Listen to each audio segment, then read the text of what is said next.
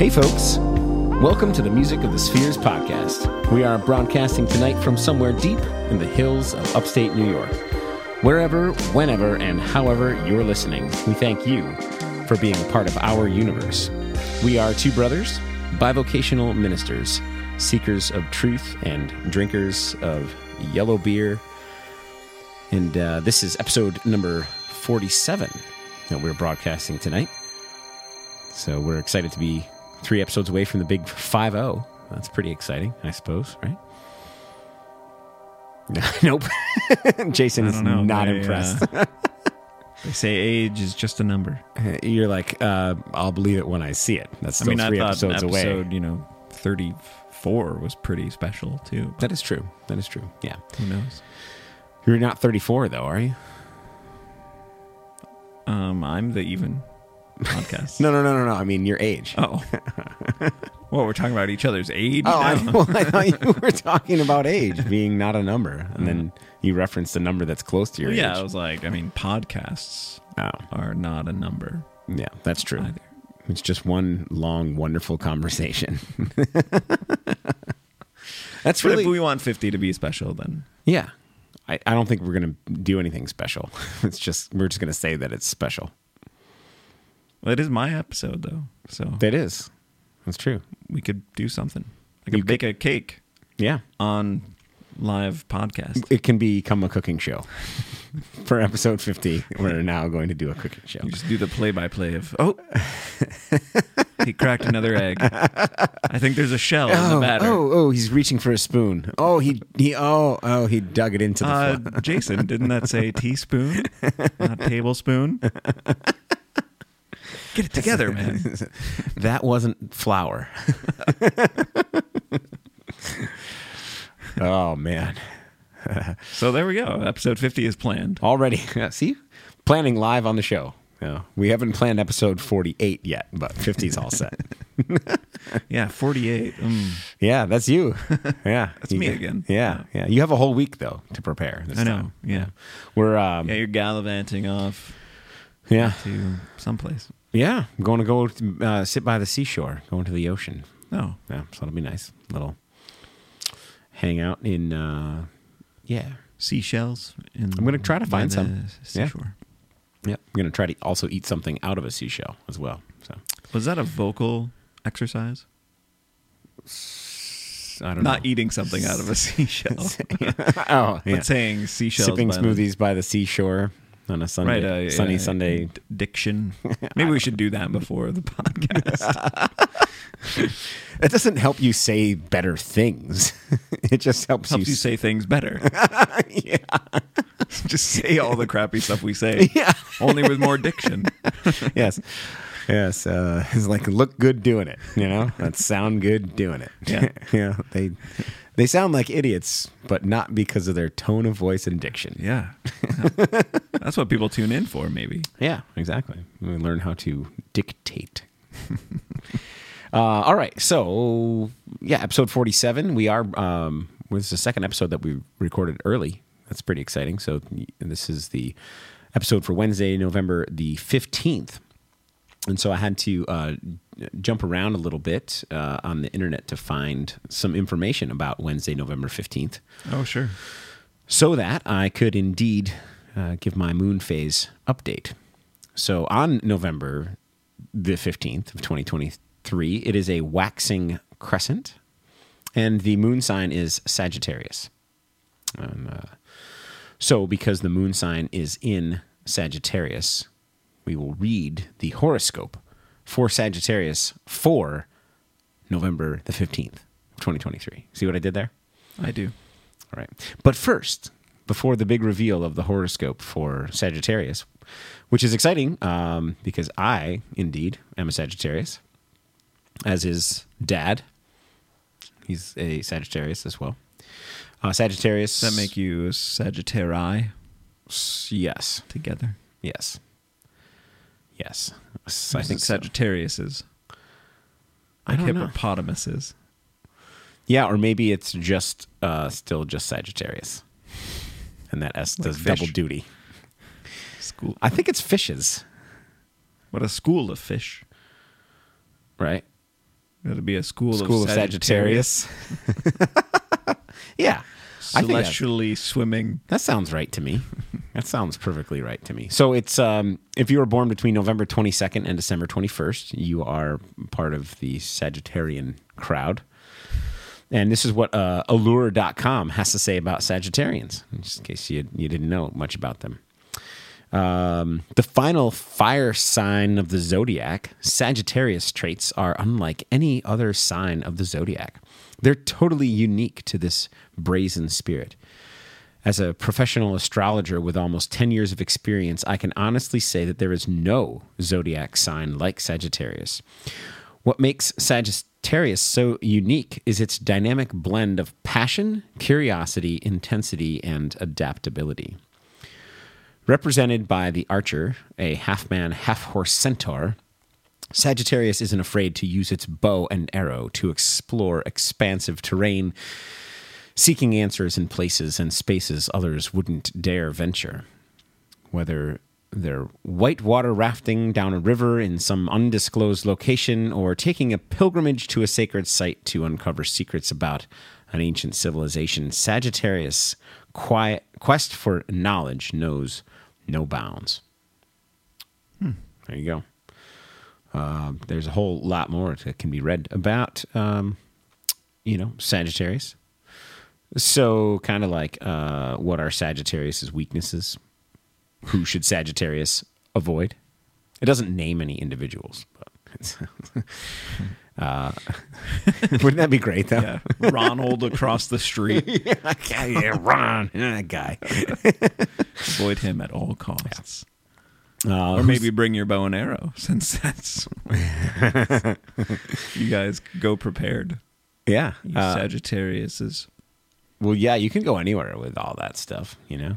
Um, you can find out who's the best match for Sagittarius, if you read on... Of course, it's Allure magazine, so they're going to tell you that, you know?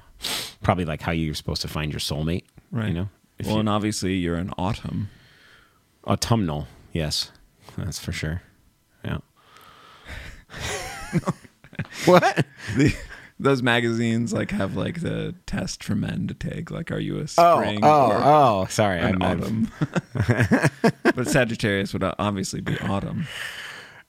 Yes, that is true. Because it ends like on the first day of winter, right?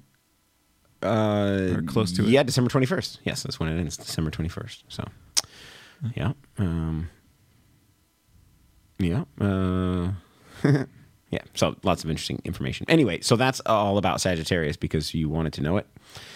Uh, and now, to read to you the horoscope for Sagittarius, I keep, I've got like seven windows open to do this, and I'm not a professional at this. Uh, all right, here we go. This is the actual horoscope for Sagittarius for November fifteenth of twenty twenty-three. It may feel like your relationships are pulling you in multiple directions, and it's pretty uncomfortable. This week, it's time for you to hold the line. In other words, identify your boundaries and communicate them clearly to others. Remember, it's no one's job to manage your boundaries but you, Sagittarius. Be a good caretaker of your own best interests. There you go. Hmm? Yeah, no one else is going to do it for you. Yeah. Sagittarius. Exactly. No one else is going to bake your cake and pick out the eggshells you got in there, yeah. But you. That's, uh, yeah, that's your mess. You got to clean that up. Yeah. Uh, I wonder why that is. It didn't say. It's not a very, um, you know, it may feel like your relationships are pulling you in multiple directions. I wonder if that's coming from something, you know, the way that the other signs are interacting mm-hmm. around Sagittarius at that time. Something like that. I don't know. The moon being uh, waxing. Who knows? Yeah, could be. Could be that. All right, so there is your, uh, that's your moon and and um, and uh, zodiac sign and horoscope update for this uh, episode of Music of the Spheres podcast number forty-seven. Hope you enjoyed it. All right, and that's the end of... No, we have to oh. hear me try to do this again.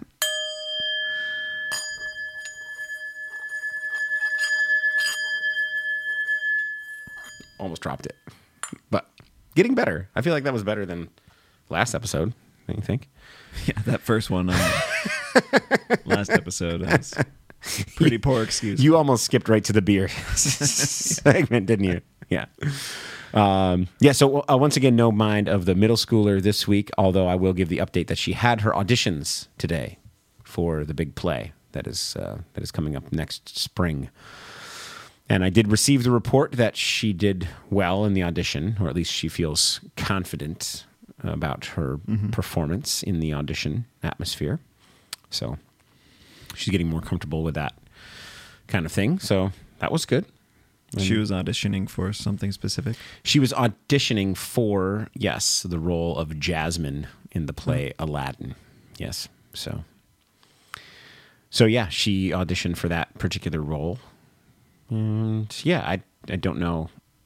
I mean, it's a middle school play, and she's in the middle of the middle school, in the middle of the three years, you know? So I think they typically will try to give the older students yeah, try to get the... the roles if they can, mm-hmm. you know? But if there's nobody to take them, then... Yeah. So we'll see. I don't know. It could be. But she's excited. Mm-hmm. I'm looking forward to it. And I'm sure she'll be enthusiastic about whatever part she gets. They rewrite these shows a little bit when they do them for school plays. I mean, you probably know this from your time of, you know, being yeah. a thespian of, of sorts. Yeah, that's for sure. I mean, uh, I didn't do, like, s- school plays in middle school, but I did, like, summer theater. And she had to, she had to find, like, the director had to find something for, like, two hundred kids to do, right, or something. Yeah, maybe not two hundred, but mm-hmm. seemed like it. Yeah. Um, so they were like, they added stuff. Yeah, we did Wizard of Oz. They added uh, like when the monkeys come in, right?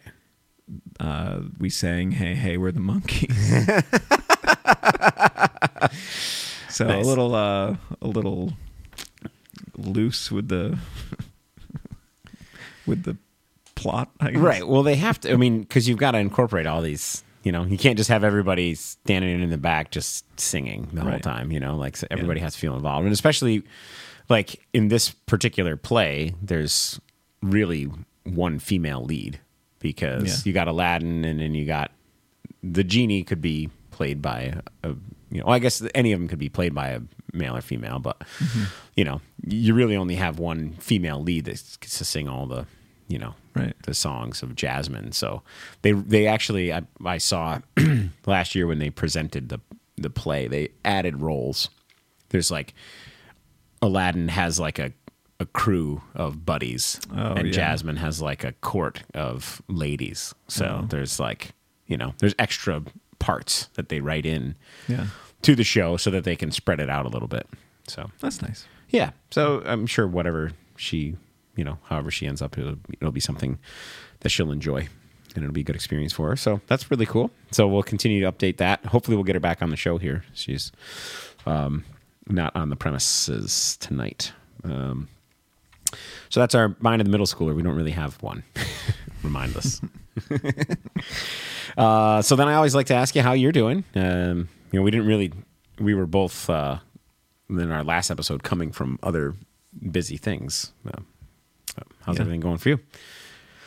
Good. Uh, I the cat sneezed into my mouth, so that was fun. Oh, dude, that is gross. Yeah, you weren't expecting me to say that, were you?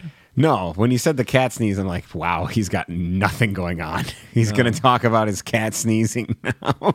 Yeah, right. Uh, it was surreal, just like the oh. experience of like, yeah. Like, so if I have like cat fever now, I'm sorry.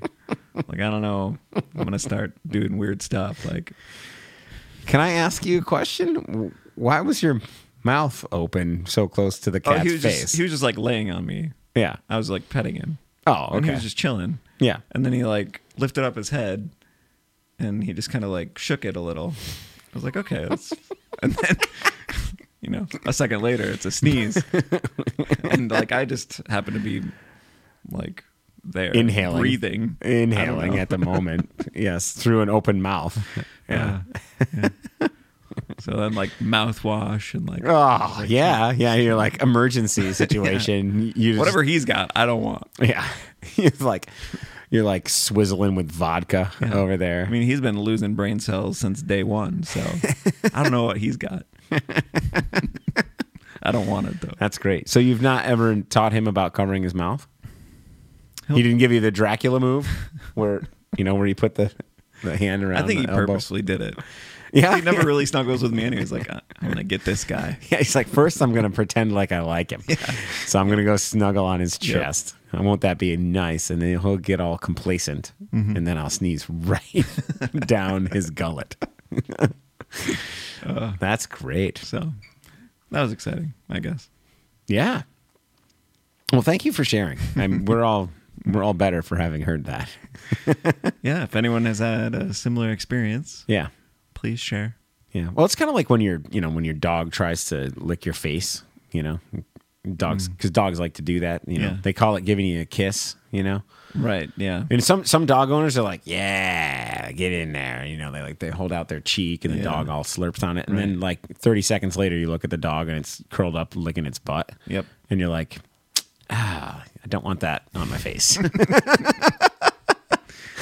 Yep. I'm pretty sure the cow is taking a bath, not too... taking a bath, yeah. Yes. Not too... Uh... Why do you think he was sneezing? There was stuff uh, there. Got stirred up. Maybe he's allergic to cats. I think he is allergic to himself. Yeah. I, I know I am. Uh, if I hang out with a cat, yeah. Well, it's funny, I am too, but um, oh, he's, you... ne- he's never... Yeah. He's like a hypoallergenic cat. Yes, he makes up for it in other ways. Yeah. Wow. Oh. So that's the most memorable thing that happened, like, in the brief period of time in between these.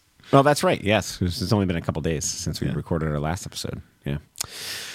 Yeah. Trying to think. Uh, I've just been on the road mostly for the for the brewery. Going places you've never been? Yes. Yes. Oh. Um, seeing faces I may never see again, and I just can't wait, actually. But anyway, um we've got an anniversary party coming up for the brewery. It's our tenth anniversary, and I thought you already had that. We did, yeah. We had that, the didn't wasn't satisfying enough. We had the big one, right? Yeah. And then um but this one is for the industry partners, so you know, it's like a, it's on a Monday night. Mm. It's it's for, you know, all the accounts that have bought our beer, you know, just to get everybody together, a little thank you. Hey, come out and hang out and celebrate ten years with us, you know, which is nice. Mm-hmm. And all the accounts that have been in, invited to it are, are, are, you know, very appreciative of being able to come. Uh, and I sent out like a list of invites to all of the sales staff works with our distributor, so they could make sure, because they have contact info for everybody. I wanted them to, you know, pass it out, their contact info, through the contact info, which I don't have. I have some of these accounts' contact info, but not everybody. So I wanted them to get all the invites out, but I I knew that though they have the contact info, they may not follow up or follow completely through with mm-hmm. it. So I wanted to make sure that I get to as many invites handed out in person as I could.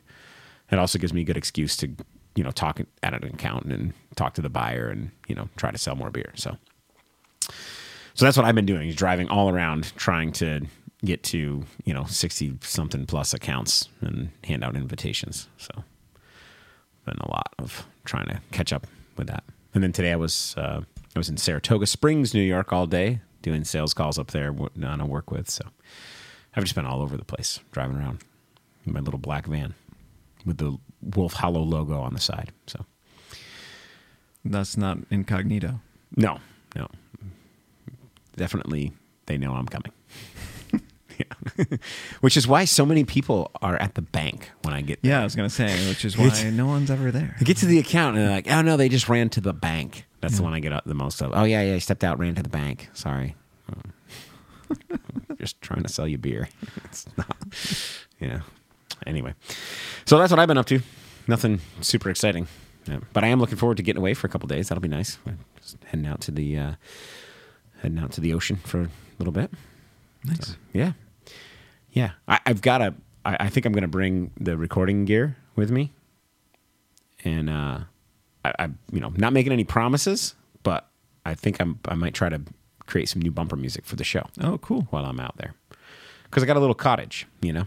It's mm-hmm. not very big. So, and it's going to be dark most of the time because that's the time of year that it is now. Yeah. So, yeah. I think I'll just sit in the cottage and, uh, you know, pl- make make music, see if I can come up with some new bumpers. We'll see. If you have any good ideas, you know, let me know. You want me to, like, send you voicemails of melodies? yeah, yeah, yeah, yeah. Yeah, I want to open my phone and listen to you singing. Ah, ah, ah. That sounds like uh, Frozen two. Never seen it. Uh, all right. Well, uh, do we have any listener communications, Jason? Anything in that realm? Well, well, well, uh, one one thing is, like, the episode that we recorded before this is not out yet. So yeah, no one has really had a chance to email or comment on the Facebook post yet because that's true. They're not posted. So. Oh, that's right. You didn't even put that out. You were you were taking a picture tonight of the right, and I usually don't put it out until the the you don't want to be a tease. Is that what you're saying? Drops.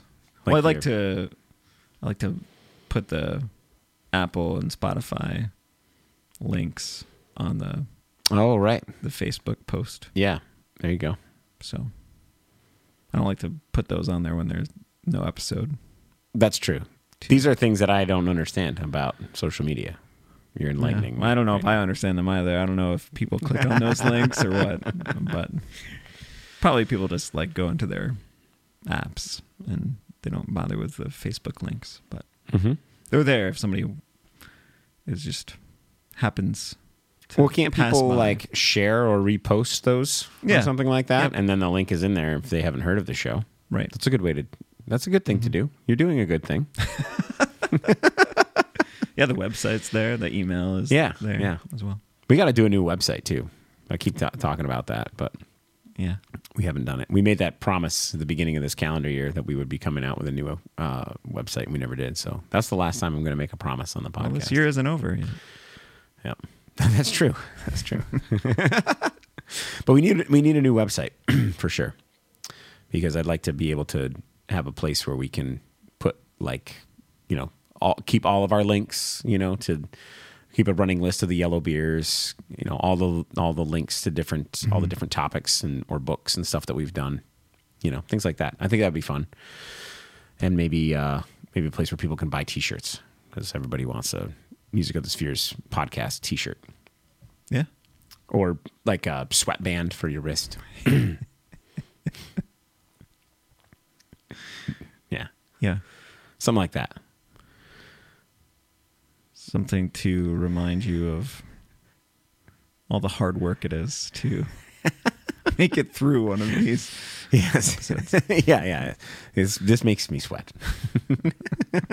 The podcast that makes you sweat. Yeah, it's different than the meat sweats, but yeah, similar feelings. Yeah, of, of fullness yeah. and pleasure. Sweatbands. Yeah. Uh, No, it's better than sweatpants. Oh no, that maybe. Yeah, that would... I would not agree. Yeah. I'm right. wearing sweatpants right now. Oh yeah, uh, wouldn't that be great with a big old M O T S right down the side, like the oh, college, yeah, like, the like college the college ones, ones yeah. that have the university yeah. name no down the side at the bottom, just like yeah, just like they're just dragging on the floor. Yeah, yeah. yeah. People walk on them, and they're all like worn. They're all like yeah. ratty. Yeah, yeah, yeah. yeah. Exactly. That's what we want. Yeah, and terrible color, too. Oh, yeah. You know, some sort of like purple. Weird mar- maroon something, you yeah. know? and and then some like secondary color that doesn't go with it at all. Yeah, that'd be great. All right. All right. We're on it. Now we need to have a website because everybody's like, where can I get these pants? Yeah. You'll find them at Bloomingdale's. I don't know what that is. It's like a fancy clothing shop. Oh, okay. It was ironic. Oh, you're doing a pun. You're doing that again. It wasn't a pun? No. Can you make it into a salad with mayonnaise? yeah. All right. Yeah. Maybe at Bloomingdale's they sell food too. I don't know. When like shopping. IKEA, you can get the Swedish meatballs. Right. Yeah.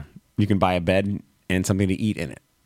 I mean, Barnes and Noble always had food for when you're like... Yeah. Reading, they, they got like a little there. coffee shop in there, so you can get like a like yeah. a scone or a biscotti Ooh, or something, yeah. you yep. know? And then a little coffee and then read the book that you didn't buy. yeah. Spill the coffee on it, put it back on the shelf and leave. Not that I've ever done that. Yeah. I wasn't. I just wanted to make it through the first chapter to see if I wanted it. Yeah, yeah. It's a preview. Yeah. Hey, Amazon lets you look inside books.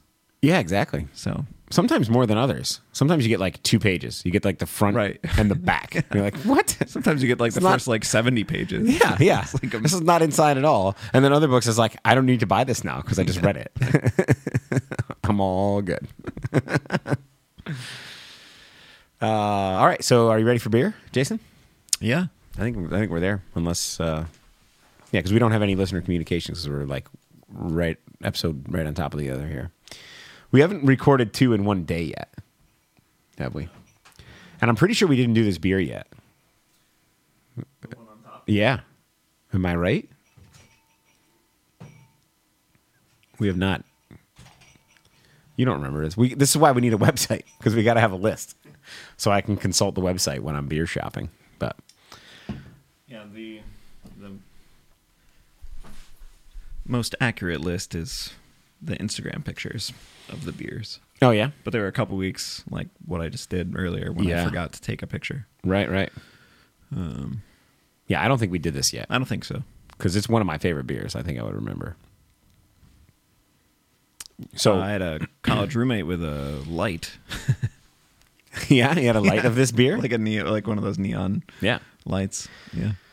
Yeah, so what we have here is the uh, the famous Pabst Blue Ribbon. Uh, established in Milwaukee, eighteen forty-four, and it's got the famous uh, blue ribbon on the front. With uh, it's funny that it's got like that red stripe that goes diagonally across. Which it's a good thing it's behind the ribbon, because if it were in front of it, right. it would look like the big like yeah. cross it out circle. You know, it's more. It's kind of like a sash. Yeah, like you'd see in a uh, um, like Miss America. Oh yeah, yeah, or like uh, you know what a foreign dignitary would wear. Right. You know, so yeah, when they're carrying something on a pillow, you know, it's like whoever thought of that? Like something here's something very special. Let's put it on a pillow, which is not flat at all, uh-huh. and hope it doesn't fall off. Right? You know, like a scepter or a ring or something like that. It's usually one of those round pillows too. Yeah, which makes sense for your head because your heads are round. That was a question I asked when I was a child. Why, why are pillows square when heads are round? Yeah. It's a great philosophical debate. Yeah, yeah. Yep. That, it's just like my eternal question of brownies. Are they a cake or a cookie? I still don't know. I think they deserve a class all to themselves. Yeah. That's what people mostly say, is they say it's neither. I'm like, well, that that's a, no fun. Because then I, it stops the conversation. Well, what is a scone, since we mentioned those? I think a scone is just be? a scone. I think it's its own entity. What a brownie can't be. No. A brownie is like a cake that you cut in the cookie shape. But a scone, I don't know. It's like totally its own thing. It's not a muffin. It's not a cake. No. It's not a, a bread. No. It's just... It's like... Yeah. It's like a soft biscotti. Yeah. Biscotti before biscotti, is that a cookie? I don't know. It's not a cake. So I don't think... I think brownies can just, just be their own thing. Yeah. It's a good thing this show doesn't have live ratings responses. Mm. So we can see. Like, yeah, we'd have to turn off the comment, I think. We should do a live show sometime. I don't know who would tune in for that, but it'd be fun. Just like know. stream it live. I don't know how to do that yeah. yet, but we could maybe figure do it out. Do it on like a snowy day when people are like going stir crazy, just stuck inside. Here we come to save the day. And we could do it on YouTube. We set up a camera with like the window behind us so people can watch the snowfall. Oh, yeah. And it would be so peaceful. Beautiful. We can, I wear my Santa hat. Oh, yeah. I wear my Santa pants. By then, you'll be wearing your Music of the Spheres sweatpants. Oh, yeah. Yeah. Bright pink with some purple highlights. Yeah. Yeah, it's going to look like our I mean, logo. That's kind of, yeah, that's kind of the logo. I always put that that color uh, scheme on the Instagram post. Oh, okay. Nice. Yeah. Look at you. And the, I think the closest we got to this beer was maybe... Maybe like Labatt Blue. Oh, yeah. Okay. Or... Yeah, so this is uh, this is also has blue in the name. So Pabst Blue Ribbon. And uh, yeah, I'm excited to have this beer on the show. It's one it is one of my favorite. Like if if I'm going to have a light yellow American adjunct lager, then this is kind of what I like to go for. And I don't even know if it's an adjunct. I don't even know if they put anything other in, in it. Um, only the finest of hops and grains are used. Selected as America's best in eighteen ninety-three. They've been milking that one really, like, for a long time. And would anybody put on their can, like, we use average run-of-the-mill hops? Yes, yes. And grains made with the best, made with the best grains and hops that we could afford, that we could find. On the side of the road. That we could find after the other brewers got their pick. Yeah. Yeah. So uh, Pabst Blue Ribbon, uh, very, mm. extremely clear. It's it's not as light as some of the other ones. It is, you know, got a, a nice solid yellowish hue to it. And it's holding on to the foam. It's a, a small layer of foam. It's not very thick, but it's holding on to it pretty nicely. Yeah. Um Some bubbles effervescing from the bottom of the glass. Not a lot, um, but yeah. And what uh, was the competition back in eighteen ninety-three? I mean, they talk about that with like sports teams too, or like, right. you know, who was Babe Ruth really playing against? Right, right. Blah, blah, blah. Yeah. But I mean, like, yeah, they, they were, he was playing against guys that also had other jobs, right. You know, like. Yeah. Yeah, high school science teachers. Sure, yeah. And this one guy worked this, you know, the ski lift at the at the hill in the wintertime when it wasn't baseball season, you know, and like that's just what you did, yeah, back then. Because uh, they didn't make forty-seven million dollars a year or whatever it is. Yeah. Um, yeah, I don't know what the competition would have been like. I would actually think it would be pretty good because, well, yeah, it was... anything pre anything pre-prohibition, pre-prohibition. was yeah. it was still connected to the classic European, you know, there and, and breweries were smaller because there wasn't, you couldn't transport your beer as far, right? Then because of, you know, storage and refrigeration technologies were not what they are now, you know, so you couldn't couldn't send your beer as far away, and right. so you had to, you know, you, there were a lot more breweries. Um, yeah, shop local. Yeah, and in fact, I mean, I think it was it was like six, or maybe six or seven years ago, that we finally got back to and then exceeded the number of breweries in the United States pre-prohibition. Wow. Yeah, it was only recently within, the last, within the last decade. Yeah, yeah. Because there were there were tons. It was like it like it is now. There's every town had its brewery. You know, because mm-hmm. you you didn't send beer far away then. Right. You know, yeah. It was local. Well, that's where uh, Small Business Saturday originated. Yeah, in eighteen ninety-three. Yeah, that's when they awarded Pabst the Blue Ribbon. Yeah, they said, "Don't go to Walmart Saturday. For your stuff." Budweiser, Schmudweiser. Don't send out in this year's Roebuck catalog for your beer. That will ship in six to eight weeks.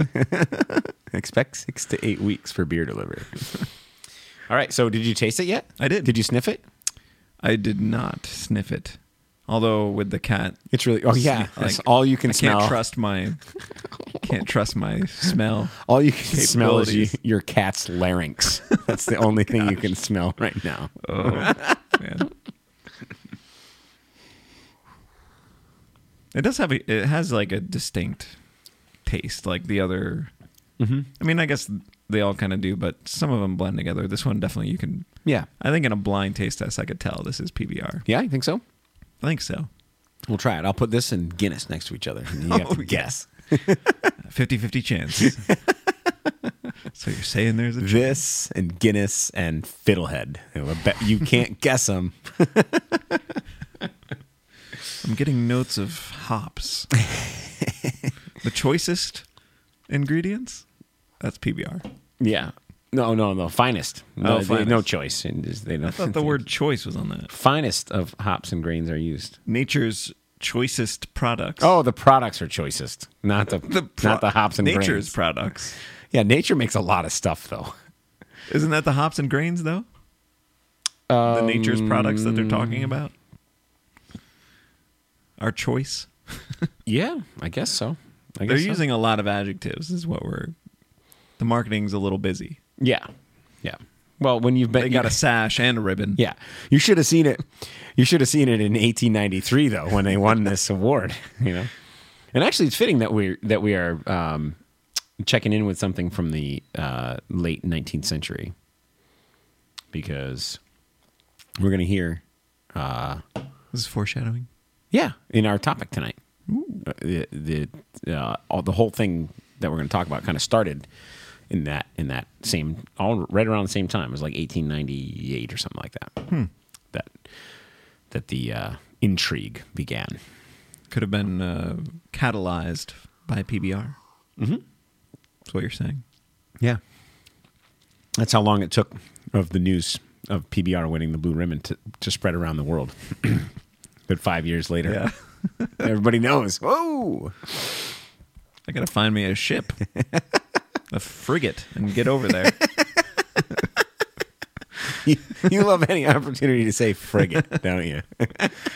uh, what a funny name for a vessel. Do you think it has a poop deck on it? Or a vessel? I'm sure. I hope so. uh, that's funny. And I actually heard that they actually didn't used to poop on that part of the ship. It was the front is where you'd go uh, to the...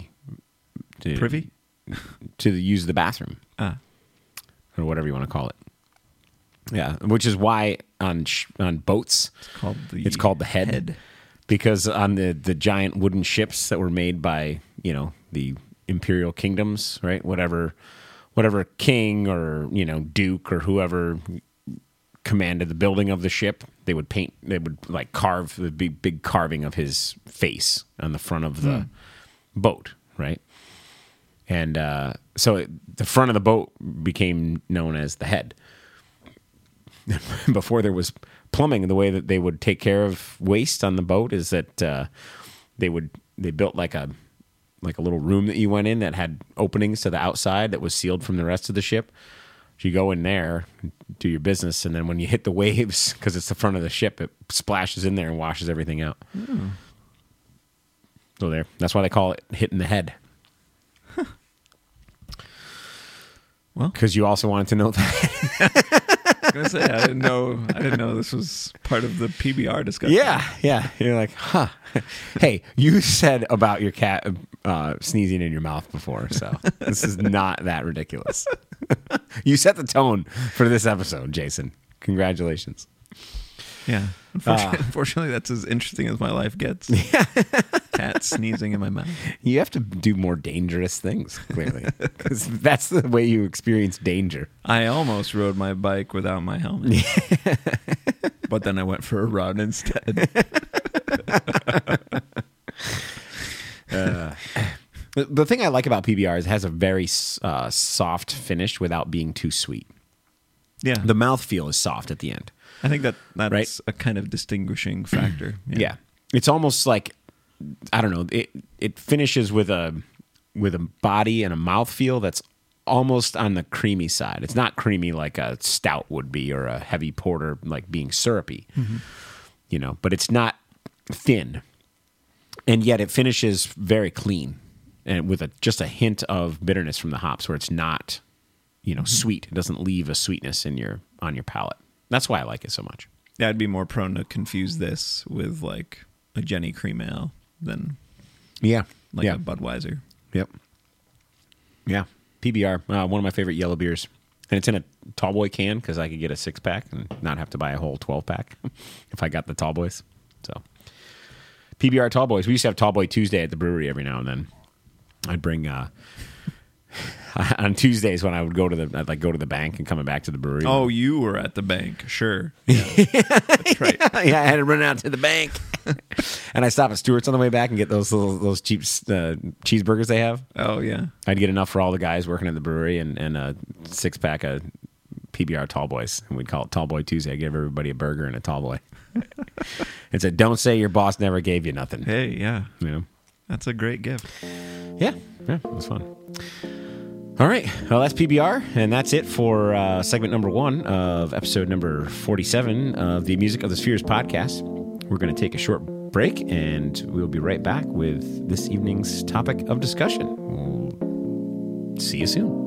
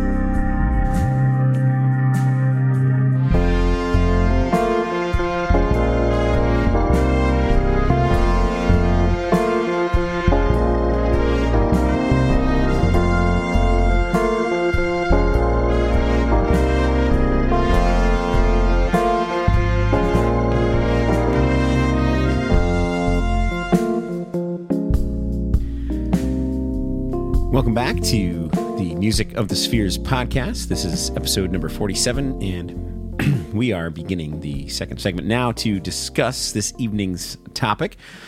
And as you can tell by the um, the name of this episode, it is the beginning of a series. Uh, so we have, uh, as we have sort of made a habit of recently, that we Uh, tend to take our time a little bit more with subjects now and uh, delve into them a little bit more deeply. So uh, I'm not sure how long this uh, series is going to go, but I just want to make sure I give it enough time to to kind of uh, do it justice as far as uh, this material that I've got and um, and kind of what what it means to me and how it, you know, sort of uh, has been something that has evolved for me over time, and and just also to hear what you think about it. So, um, in short, the subject is the Shroud of Turin. Um, so I guess my first question would be, have you ever heard of it, Jason? The Shroud of Turin? Something with uh, the dwarves in uh, Middle Earth. It's my closest guess. The dwarves of Middle Earth? Yeah. Do they have something? I like think it's that? Durin. Durin. Oh, okay. Yeah, not Turin. Yeah, I've heard it pronounced Turin as well. I don't know. It's a city in Italy, so I don't know how you say it. Well, they had the Olympics there. Oh, they did, didn't they? Yeah. Well, I think we called it Torino. Oh, really? I don't know. I'm, I'm going to have to look that one up some other time. Maybe I'm thinking of a different place. Yeah, well... um So you've never heard of the Shroud of Turin? No. All right. Excellent. I'm excited to share a little bit about it with you.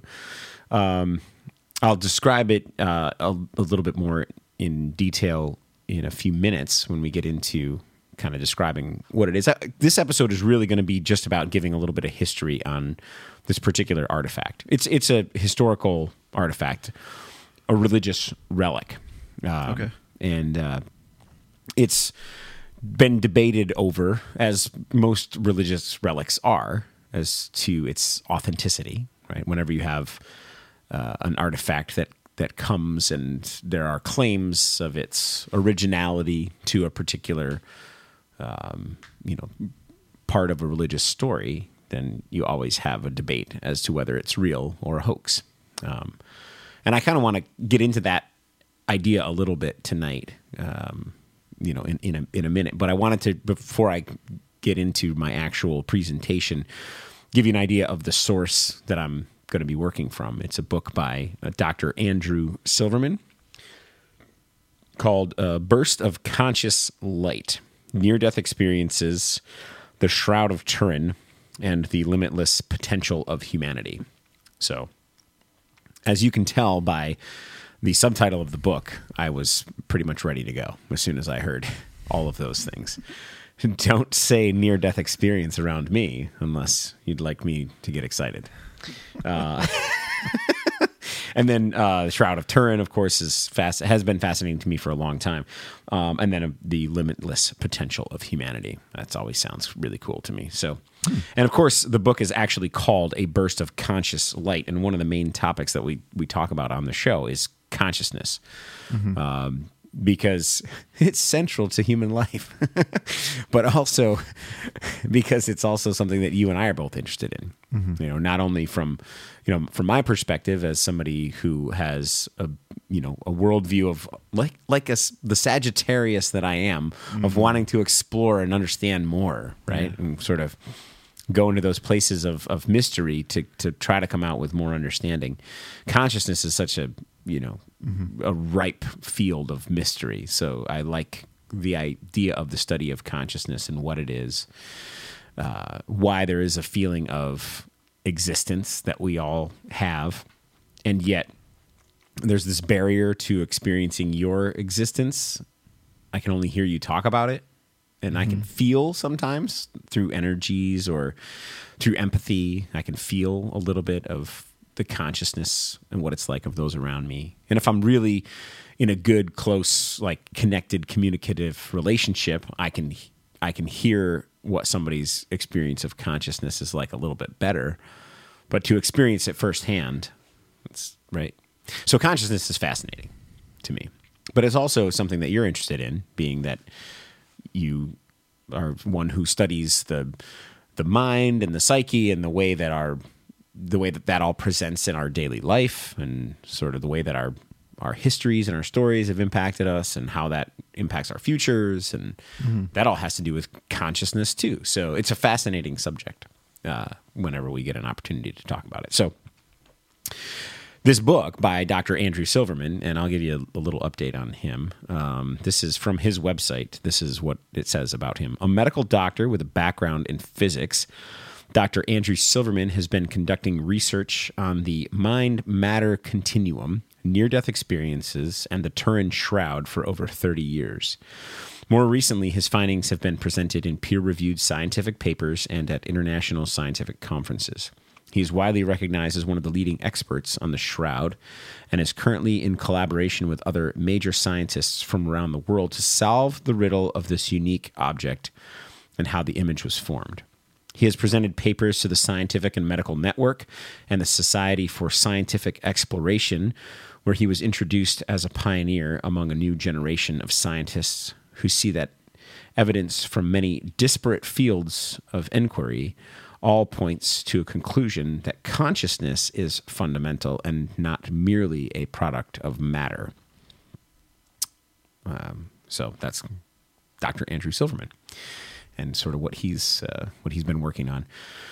Um, and this is the book that they referenced in that biography. Um, and and what I like about it is is kind of what we keep as the central theme of our show, is taking ideas that are interesting and maybe at times being considered a little bit out there or fringe kind of topics or mysterious things, and applying, you know, sound reasoning and scientific method to them, right? Whether it's religious beliefs or whether it's things like fungus and, and how that impacts human life, or whether it's, you know, the study of personalities through the Enneagram like you've done, or in this case, the study of, of uh, a religious artifact and uh, linking that to what consciousness is, which is kind of a really cool connection. So that's where we're going to go over the next handful of my episodes. We're going to delve into this this book by Doctor Andrew Silverman. So I've linked to it in the show notes. I highly recommend you pick it up. I've only gotten in a few chapters so far, and it's it's really well done. He does write from a perspective of of deep knowledge of the scientific method, mm-hmm. uh, and the importance of using other sources. In you know, he's not just a guy sitting around pondering things. You know, he's mm-hmm. he's really looking at at how this stuff all fits together. So. Um, so he begins uh, his book with this uh, idea that he's going to keep coming back to. And the idea is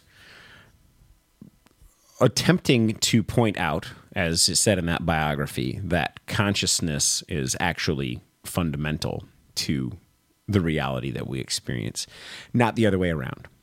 Right? And we talked about this before. Uh, we'll sometimes call it... Um, You know, non-local consciousness, meaning that consciousness doesn't originate in the brain, that the brain doesn't produce consciousness, that the brain is actually more like a receiver of consciousness. We've talked about this on the show uh, in a handful of different episodes in different ways. Uh, but what he's getting at is that, and and this goes with everything we talk about on the show of this idea of materialism, right? That if the, the brain is the material that creates, just like it creates thoughts and it creates body function and it creates different chemicals that regulate different systems, it also creates our consciousness, our sense of being me, or our sense of I am, right? That the brain also does that, which then would mean when the brain stops working, then that goes away, right? It just... your your consciousness or your sense of being or sense of I am just slips off to oblivion, and that's the end of the story, right?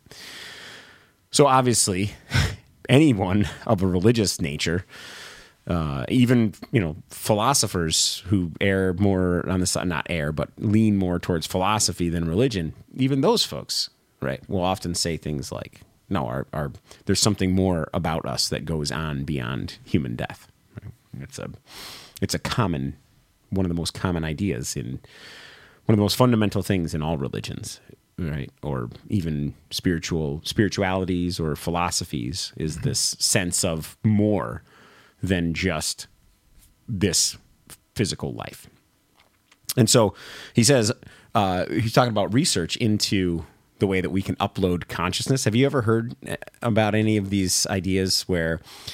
Uh, they, certain scientists, especially in, you know, working with A I and like supercomputers and stuff like that, are, are, you know, have essentially come up with the idea that maybe we could figure out, you know, all the information in our brain and, and get it so that we could upload it all to a computer, right? And if mm-hmm. we upload it to a computer, we could continue existing in a computer universe after our physical body dies, right? Have you heard about research like that?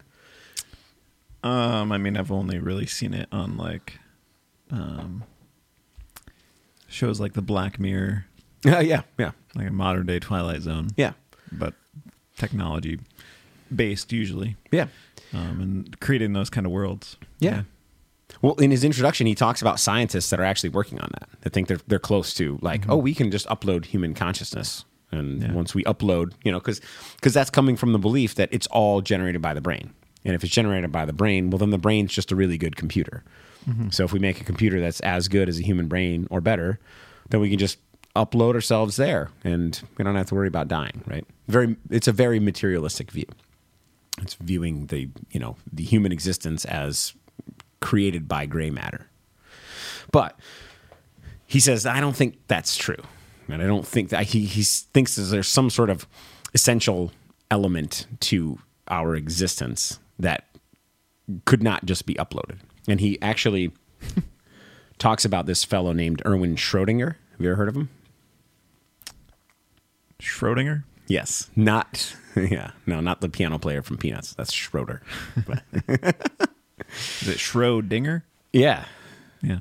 Yeah. No. Okay. Well, anyway, um, he's one of the uh, one of the founders of uh, quantum theory, which we talk about all the time on, on here, right? Which well, I won't go into it. You can listen to all the other episodes where we talk about that. But, but he's the founder of quantum theory. And he says uh, this in one of his writings. Dear reader, recall the bright, joyful eyes with which your child beams upon you when you bring him a new toy. And then let the physicist tell you that in reality, nothing emerges from these eyes. In reality, their only objectively detectable function is continually to be hit by and to receive light quanta. In reality, a strange reality, something seems to be missing in it. So he's saying sort of this materialist scientist worldview is that, okay, eyes, yeah, we study them, we look at them, and they're just things that grab light particles. You know, that's how you see the world. Nothing else to them, nothing at all. And yet we know what it's like, this otherworldly, ethereal feeling that we get looking into the eyes of someone that we love. You just, mm-hmm. we all ex- have experienced that in some way, right? There's a reason people say eyes are the window of the soul, right? There's something, and this is what he's getting at.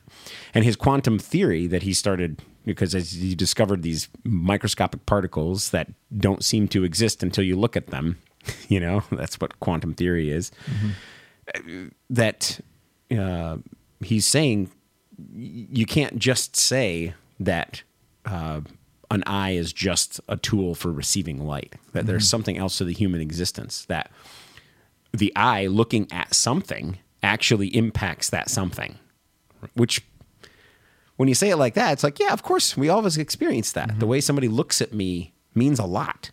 It's not just, they're not just taking in the light that's bouncing off of me. Mm-hmm. You know, there's something else happening in that observation. And this is going to be a key yeah, point. If not, like the eye roll wouldn't be such a powerful tool. Of don't a middle you, schooler, maybe. Yes, yes. That middle. Don't you roll your eyes at me? You do that one more time, and or like the cat showing me love right before he. Yes, yes. He looks directly into your eyes right before he hocked one into your face. Unleashes the nostril kraken. The nostril kraken. Did you just say that? Release the nostril kraken. Yeah. Nice. Um. All right. So. Uh, he get, then gets into this idea of, you know, consciousness and what mm-hmm. it means to be us, and the idea of free will, and the idea of, you know, can we uh, impact the world around us, right? Um, and he gets into this idea of things that are supernatural or miracles, like things that are miraculous, that are outside of the norm, right? So he says this, such extraordinary events, if they occur, may not be occasions when the laws of nature are suspended. They may instead provide us with a glimpse into more fundamental and unified laws of nature that apply always, but that we usually don't notice because we cannot see the forest for the trees. So he's saying that miracles, in fact, do exist, but not in the way that we typically think of them, as being just completely outside of reality, right? That's how we would define a, mira- a miracle, right? Mm-hmm. This is like outside of reality, you know, just totally broke all the laws of physics, totally, you know, broke all the laws of nature, and just something weird happened. But he's saying, what if instead these are things that happen within the natural structure of the universe, but just infrequently enough that they're not part of our understanding, quote unquote, of how nature works, right? Which I love that idea, because it leaves room for more discovery, which we know there always is, right? People that lived a thousand years ago would say that me sending a text message and somebody in another time zone getting it immediately would be a miracle to them, to be able to communicate like that. Mm-hmm. For us, it's just everyday existence, you know? You text your friend from college that lives in another state, and it's like, you just do it, you know? But it doesn't, you know, a worldview that doesn't leave room for that discovery must not have the whole picture. Mm-hmm. You know? So he says um, that he, uh, in order to delve into this, he's going to present evidence in this book that regards three of the most intriguing scientific mysteries of all time. Ooh. Doesn't that just all time? Yeah, doesn't that just make you feel like a cat's about to sneeze in your face? you know, it sends chills up and down your spine. Three of the most intriguing scientific mysteries of all time. What are they? Would you guess? You don't have to guess. I'll tell you. The f- first one, he says, is the Turin Shroud. Um, so, uh, and I'll tell you about what that is in a minute, right? Um, he will say, uh, interest in the Turin Shroud waned after the famous nineteen eighties carbon dating that seemed to suggest that it was a medieval in origin. But as I will show, no one can account for how the image could have been fabricated. Um, and we'll talk about that in uh, later chapters.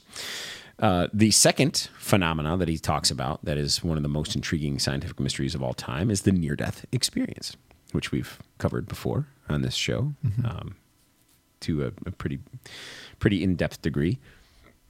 And then the third one is the question of the role of conscious of the conscious observer in quantum mechanics in making reality real. So now, so we're talking about the Shroud of Turin, we're talking about near-death experiences, and we're talking about the role of the conscious observer in quantum mechanics that makes the reality look as though it does. And you'll remember us talking about that as well from previous episodes.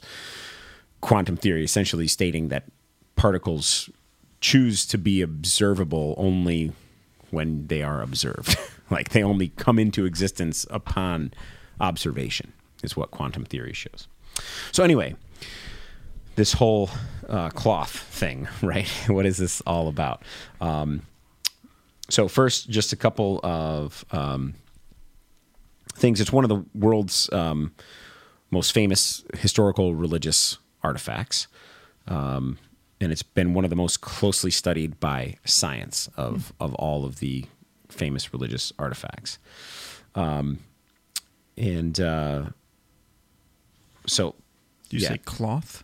Yes, it's a piece of cloth. So bef- I, I know I've been talking a long time and I hadn't said what this thing is yet. You're probably like, shut up and tell me what it is or else I'm going to sneeze in your face. All right, so here's what it is. And Turin, that's, that's like... Because in Italian, I think... In Italy, they call the city Torino. They do. You looked it up? Yeah. Yeah. Okay.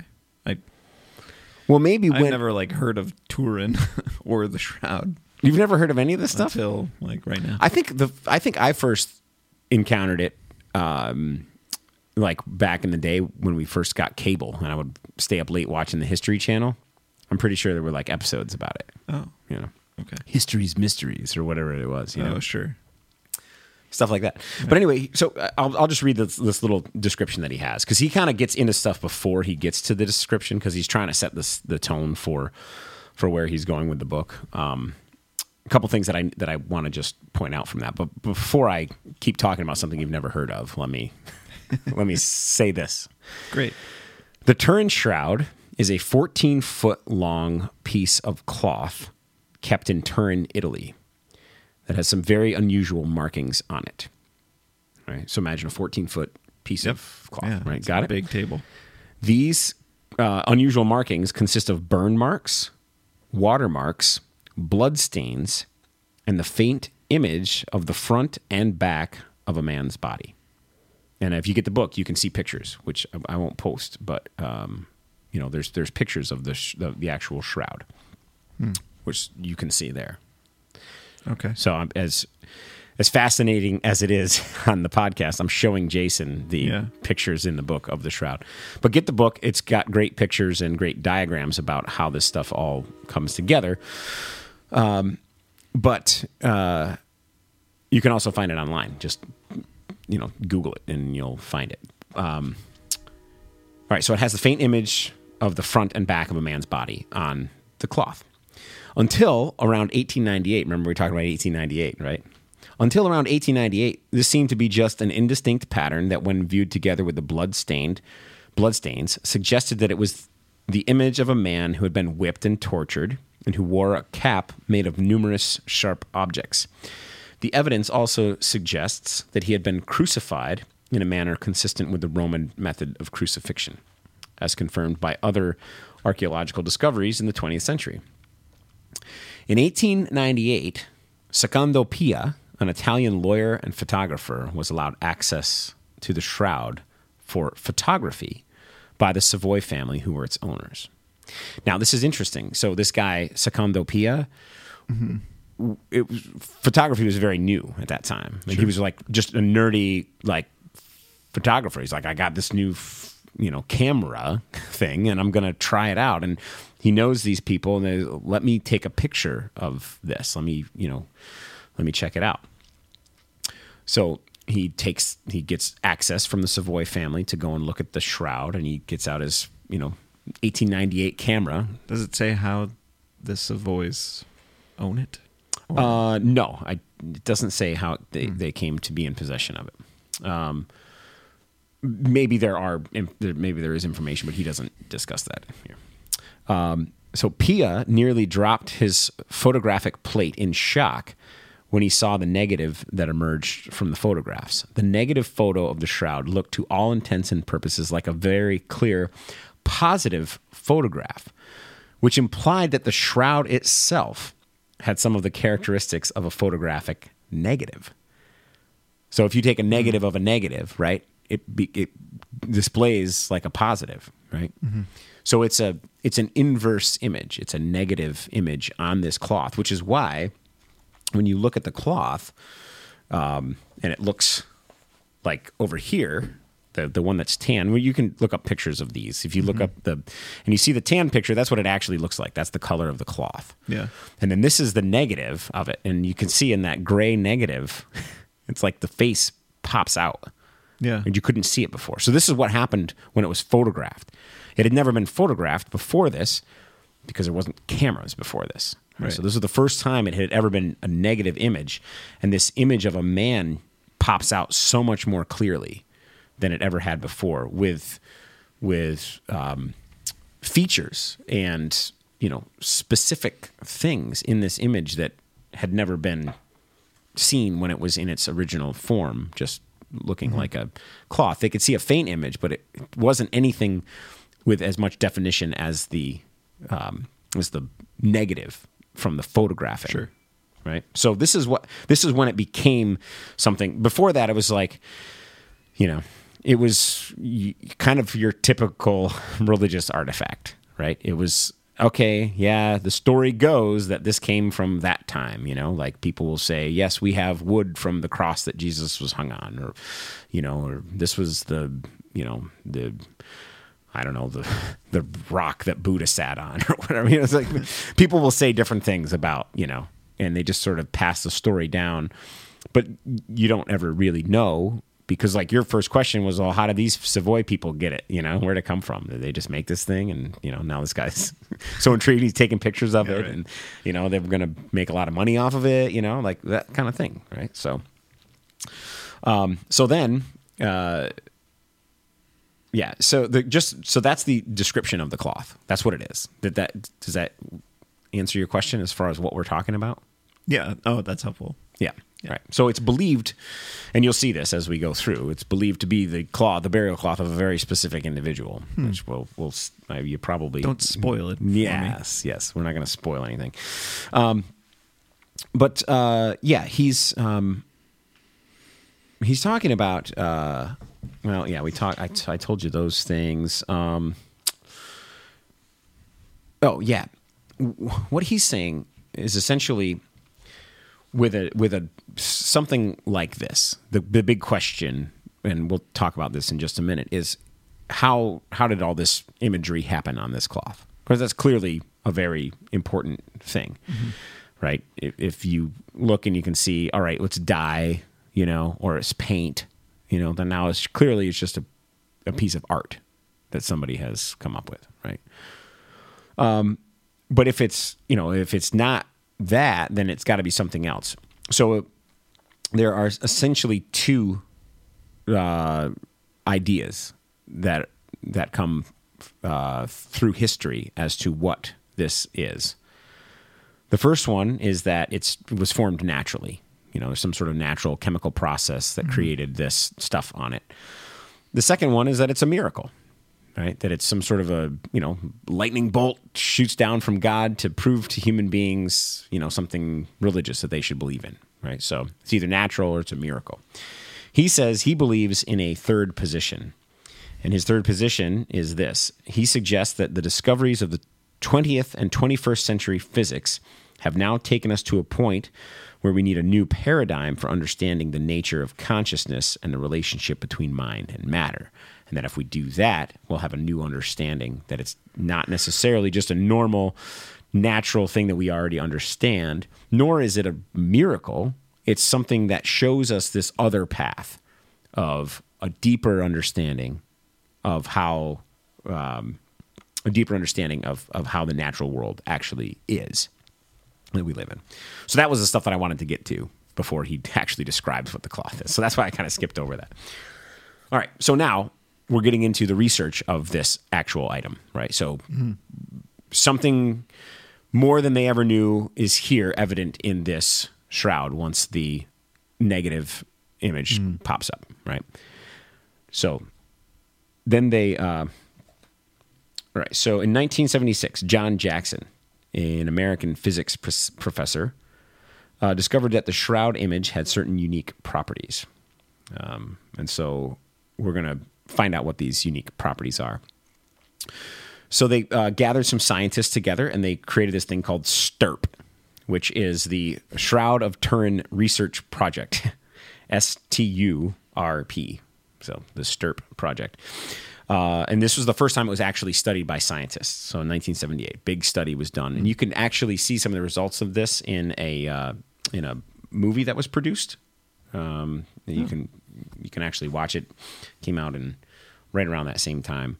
Um, so they went in there and they were expecting to find evidence of paint and pigment. They wanted to see who painted this and and you know try to figure out you know was this just a very intricate piece of art that somebody created, or you know. Let's try to crack this mystery, right? Uh, they found nothing of the sort. They didn't find any uh, pigment or paint or anything like that. What they found um, was that the chemical nature of the image um, had nothing added to it, right? It wasn't there wasn't anything added to the cloth. Mm-hmm. Um,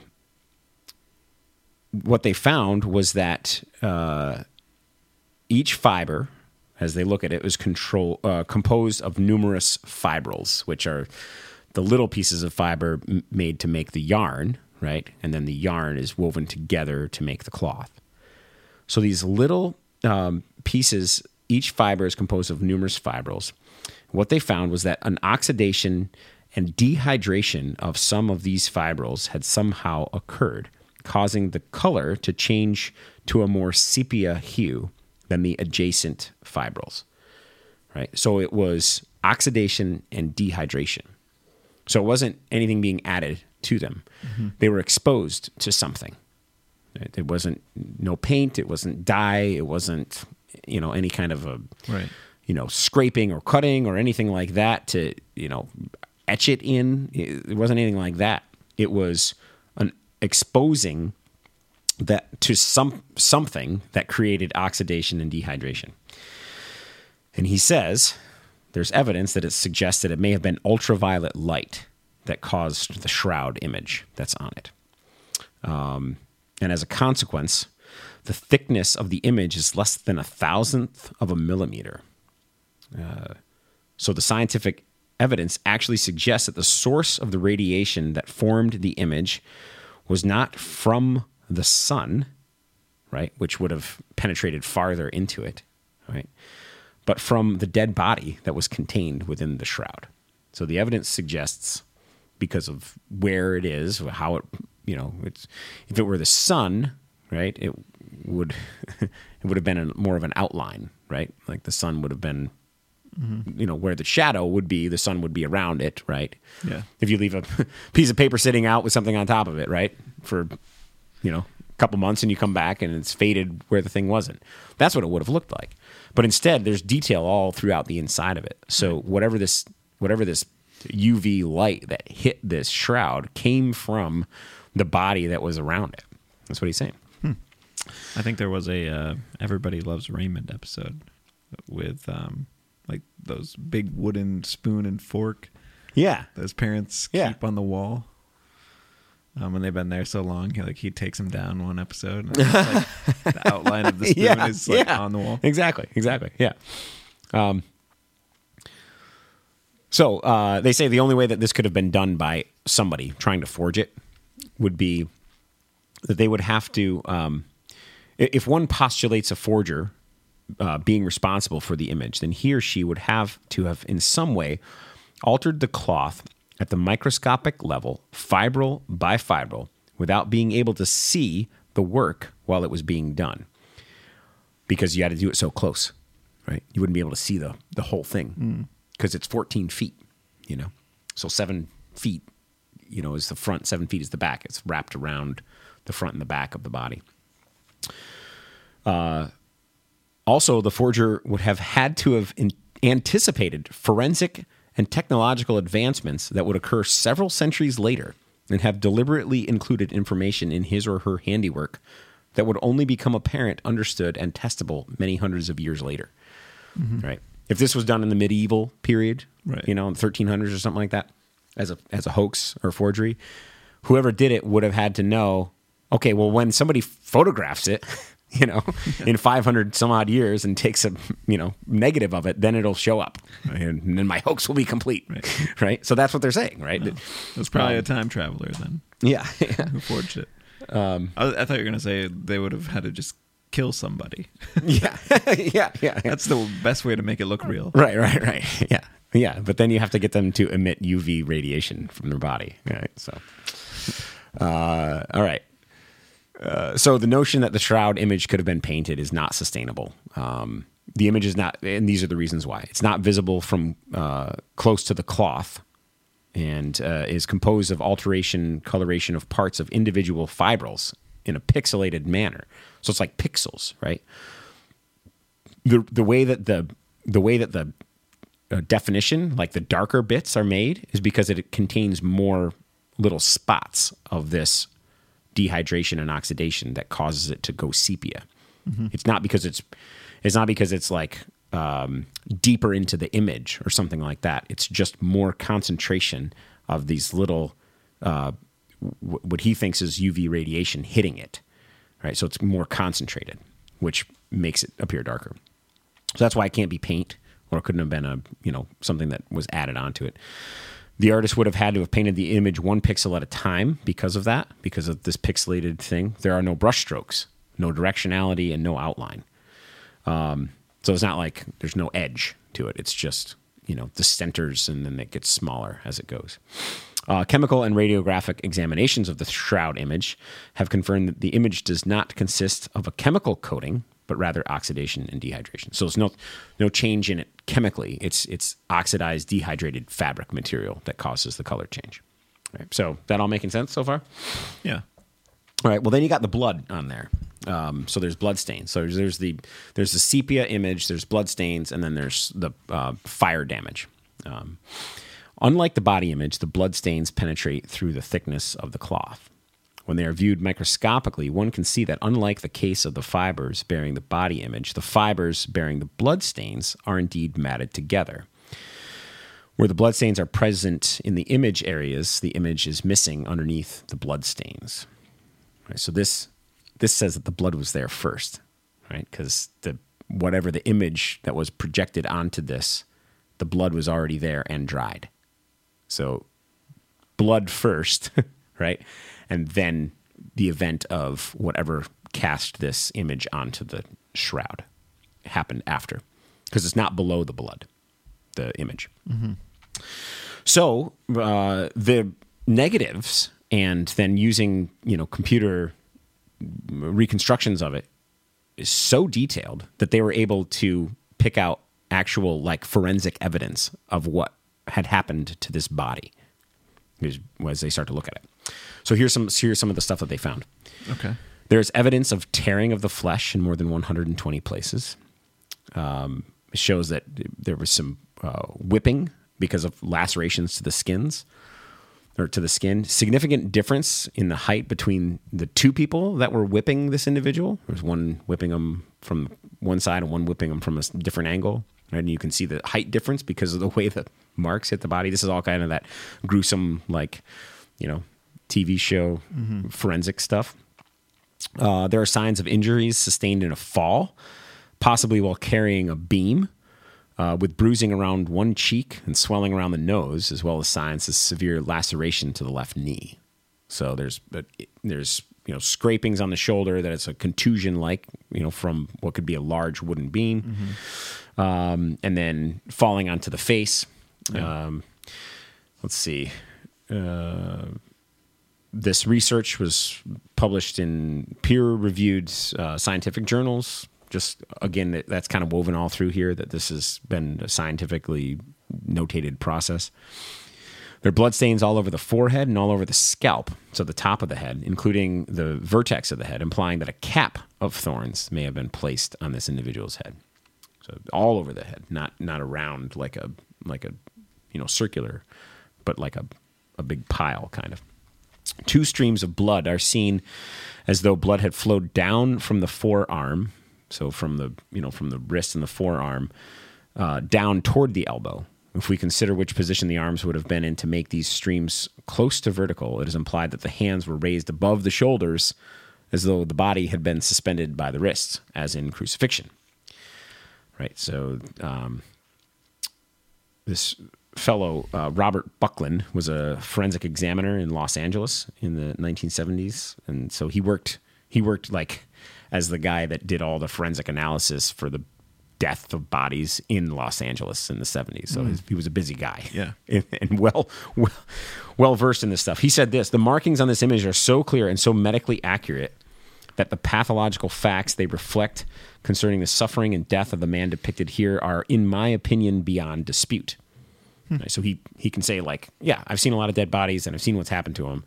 This is very clear of, of you know, how these injuries happened to this individual. There's this other guy, John Robinson.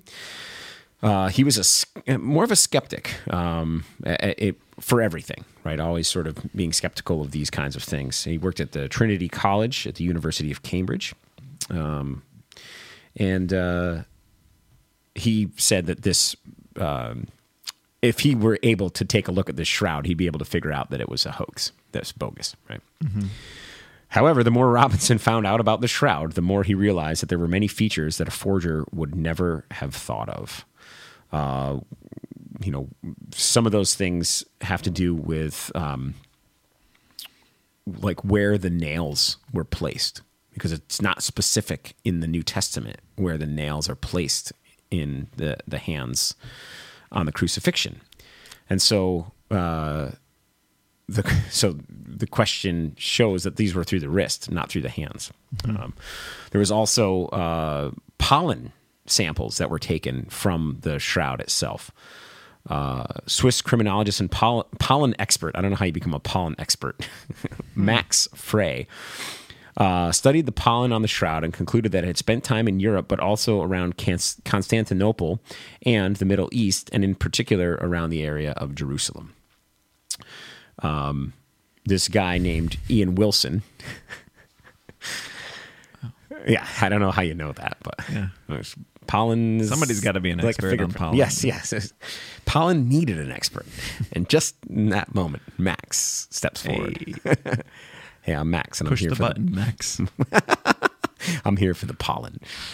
Uh, historian Ian Wilson made a study of historical depictions of Jesus and found that before approximately the sixth century, there was very little consistency in the depictions of Jesus Christ. Hmm. Right? So people would make icons or whatever. Right. They're all different.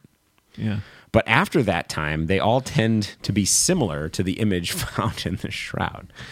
Um Hmm. This is interesting, as around that time, a cloth is reported to have been discovered, or perhaps rediscovered, in Edessa, with a mysterious imprint of Jesus that was described as not made by human hands. And this is pulling from history. So, um, the last thing that he uh, gets into here is is trying to figure out the date of this, right? Sure, that would be right important. You're going to want to know where, when did this thing come from? Well, interestingly. Um, there's this the the whole idea of um, the clearly this individual was crucified, and that was very common, and very well documented as a practice used by the Roman Empire as exec- for an execution. That was the, mm-hmm. one of their main execution techniques, but only for a period of time. There was only a certain period of time where they did that. They figured out other ways to kill people after that, I guess, you know. But also there is um, there is this instance of Jewish law that happened um, that required burial after sunset, um, or sorry, before sunset, that a body needed to be buried before sunset, which means that um, it wouldn't be washed, right, uh, like a body would normally be. A body would normally be cleaned, but this body, in fact, obviously was not because of the bloodstains that are present. Mm-hmm. So the fact of bloodstains plus crucifixion and burial, right? The body was clearly buried. Normal crucifixion was they would leave him on the cross so that the birds could pick at him, you know, and that would be a, a sign to everybody, don't mess with the Roman Empire, right? Right. But this body was taken off the cross and buried. When we see the bloodstains, we know that it was buried with the, tur- the you know the shroud. There's no birds picking at it, you know, wounds mm-hmm. present on the body. So there was only one short period of time in history where both of those things would have been the law. It was, they call it like a double rule, right? Because there were two laws coming into play at once. One was the Roman uh, execution of crucifixion, which happened over a long period of time, but was, was finite. And then you have the Jewish rule that would have only happened when the Jewish people were allowed to create their own laws and execute them. Mm-hmm. And so both of these had to be in effect, Roman crucifixion and Jewish burial before sunset. And there's only sixty years in history where that took place. Mm-hmm. And it is six C E to sixty-six C E. Hmm. So that's the only time you would have found somebody who was crucified and also buried. Uh, so that's how they're coming to the dating. Um, so uh, we talked before about carbon dating. There was carbon dating that happened in the eighties that uh-huh. suggested that the shroud was actually from the thirteen hundreds based on carbon fourteen dating. Well, there are some uh, there are some questionable uh, reports on that dating. The main one of them being they took it from the edge of the cloth, the very corner of the cloth, because nobody wants them to disturb, because sure. you have to take it off and destroy it to do this carbon dating, right? Yeah. So nobody's going to let them take from the middle of it, right? They took from the edge, and there's there's evidence, I guess, in the way that it looks or the way that the sewing is, that this is a repaired part of the cloth. So they're thinking that perhaps that carbon dating came from a reparation. Hmm. But there's also some other things that are questionable about the, the carbon dating on this cloth. So um, that's some of the history on it. Do you have any questions so far before I jump into the next bit here? Um, no, not questions.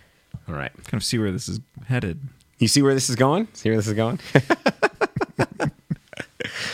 Um, all right. So uh, from their extensive uh, microscopic, radiographic, and chemical analysis, they concluded that they could not, this is the STURP scientists, the nineteen seventy-eight crew, uh, okay. they could not find a method by which the image with all its unique characteristics could have been manufactured, even with twentieth century technology.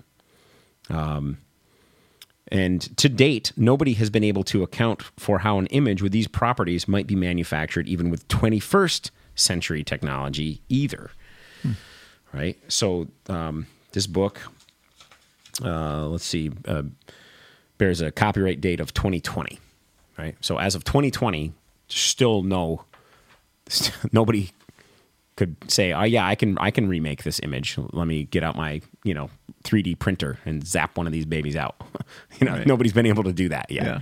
So, you know, people can say it's a hoax and, hoax and they can talk about the carbon dating, but no one can then come forward and say, but this is how it was done, um, which is fascinating to me.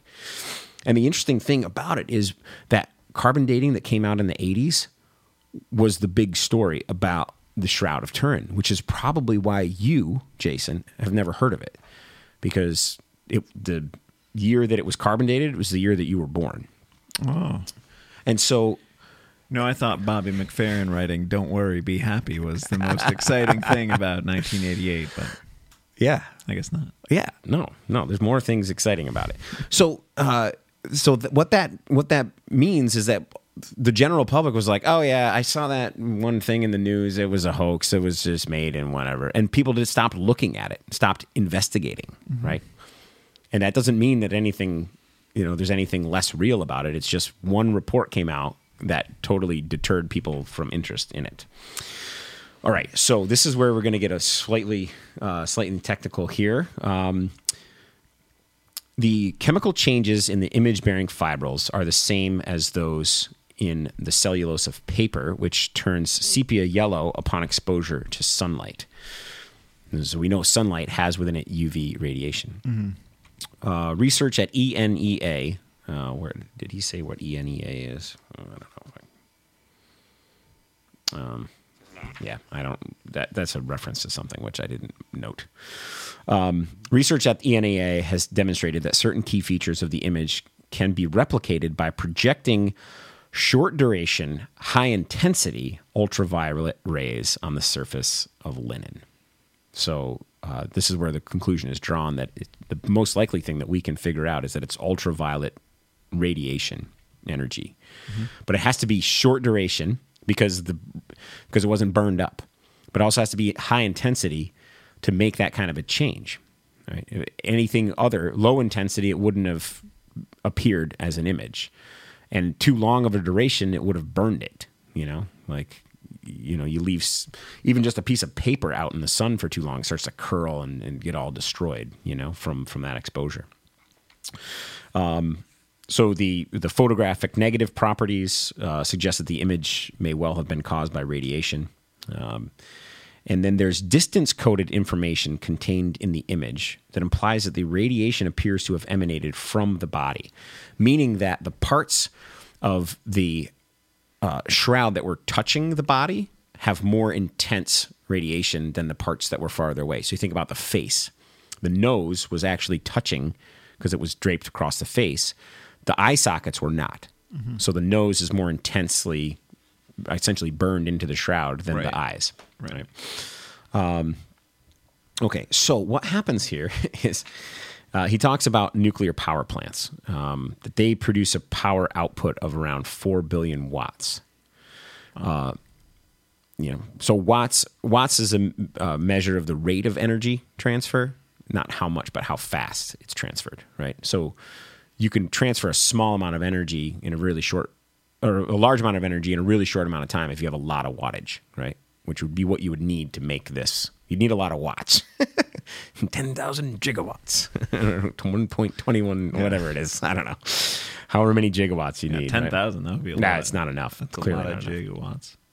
Um, so the wattage of the process that formed the image on the cloth appears to have been over a thousand times more, something like Uh, thirty-four thousand billion uh, watts. That's not a real number. thirty-four thousand billion. Sounds like something a five-year-old that's what makes I, up yeah, when that's, he's like... That's how many gigawatts. How many trucks you playing with over there? thirty-four thousand billion. And none of them are yours. All right. Huh. Um, so that leads us to the question of uh, who is the man of the shroud, Jason? Mm-hmm. Evidence from the pollen found on the shroud and other data uh, say that this appeared to have happened in either March or April in the environs of Jerusalem at some point between the years six and sixty-six C E. So that's a that's a combination of all of the data. If you take the pollen, you take the um, if you take the, the pollen, and if you take uh, the idea of the double rule of Jewish law and Roman law overlapping, then you get March or April, Jerusalem, between six and sixty-six C E. Yeah. Uh, the Mister crown of uh, what was it, Colonel Mustard in the yeah, library yeah, with yeah. the corkscrew. Uh, as the crown of thorns was a very specific form of mockery and torture um, that is said to be des- devised specifically for the individual known as Jesus of Nazareth. This, together with all the other evidence mentioned above, strongly suggests that the man whose image we see on the shroud is none other than that of Jesus of Nazareth. Because now you add in the crown of thorns. It was not common practice in right. Roman crucifixions for a crown of thorns to be employed. Right? Uh, now, they said it wasn't really a crown based on the imagery on the skull. It was a more baseball of a... hat. Yeah, yeah. It was the... It, Without the brim, though. It was the fedora of, of thorns or whatever. um, so he says this... Um, As such, uh, it, it affords us, this affords us an opportunity to understand Jesus in a fresh way.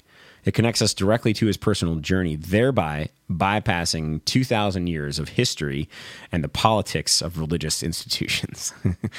Right? He said, he said what, essentially what we have is a primary source here. Hmm. If you if you buy that this is, you know, the shroud of Jesus of Nazareth, mm-hmm. then we have a primary source that is not filtered through religious dogma of two thousand years, which, as you and I know from studying church history, there's a lot of that. Mm-hmm. A lot of disagreements. There's a lot of, well, let's take this out and add this in. And let's, you know, rewrite this and let's push this person out and kick this guy out and invite these people in, but kick this other group out. And, yeah, you know, it's uh, like, I mean, oh. Thomas Jefferson did that with his own Bible, right? Yeah. Yeah, right. Took out the parts he didn't like. I don't, I don't like this. Get rid of it.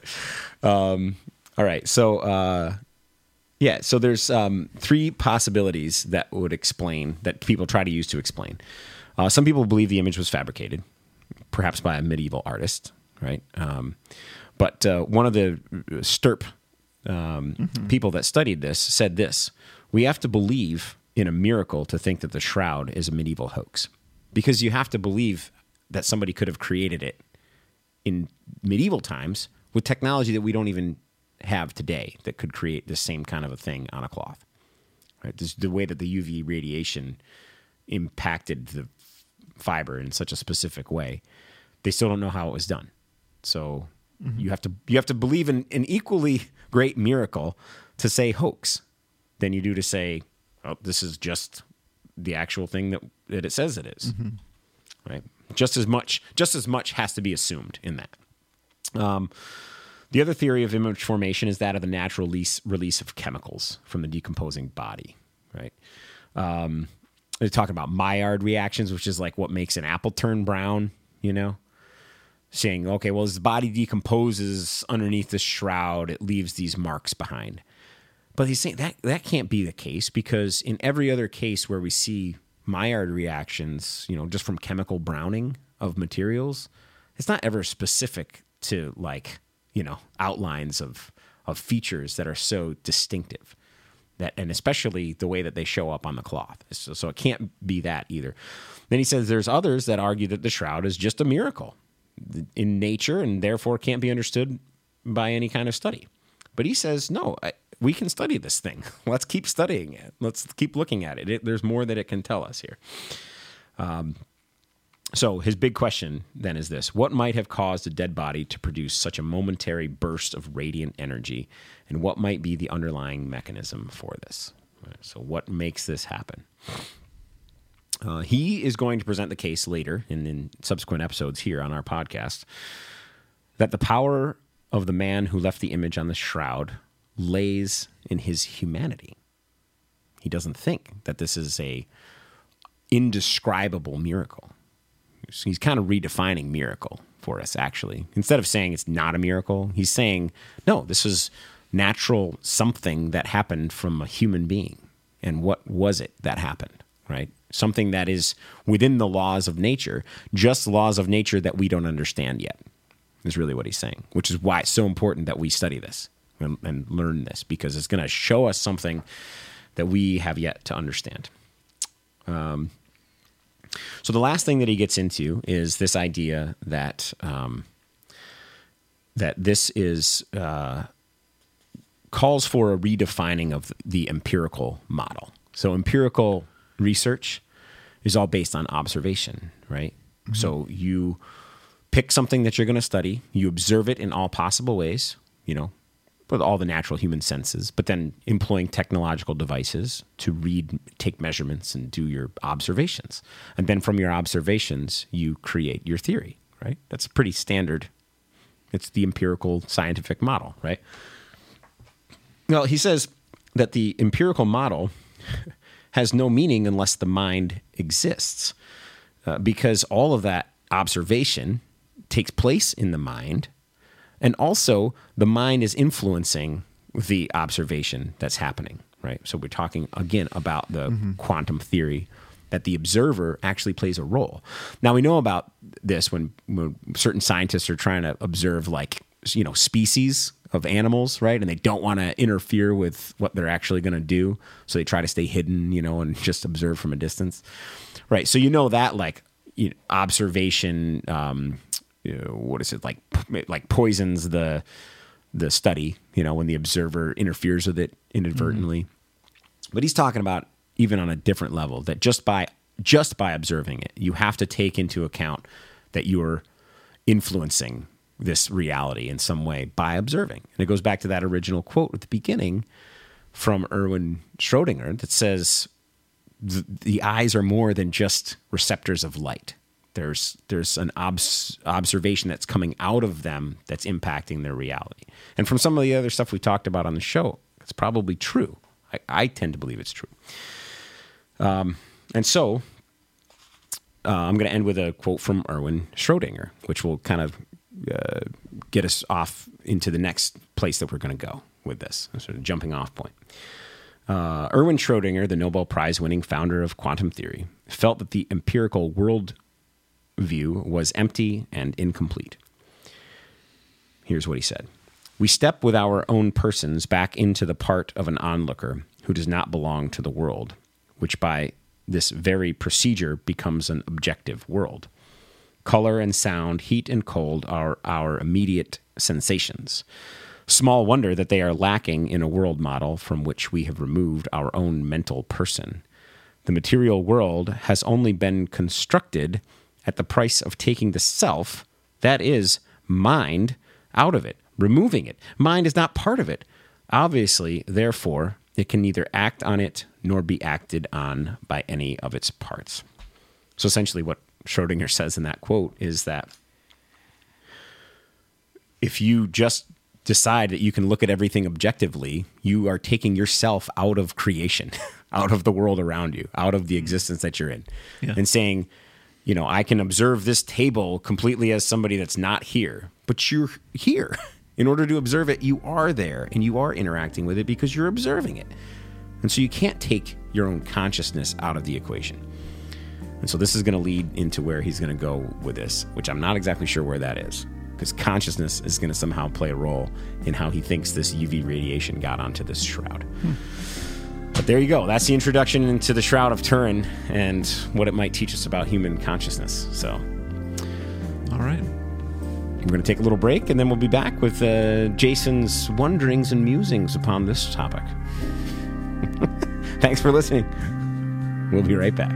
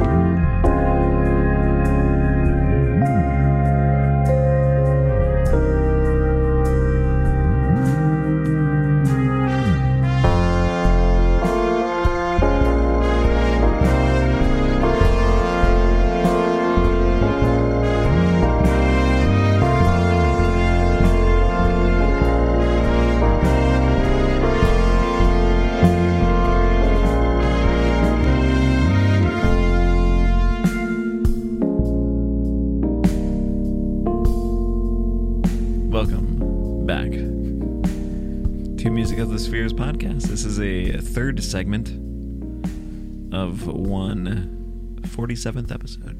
You have your late night talk host radio voice on, Jason. I think it's the P B R. It's so smooth that it's making you that much smoother. Yeah. When I just heard that music was um, about being smooth. uh, for lack of a, yeah, more options to say that. Yeah. What song, though, it, you know, when you break it all down, isn't somehow about love? You know, like Enter Sandman, for example. Where Mariano Rivera comes to the mound. Yes, yes, yes. Who doesn't love Mariano? Yeah.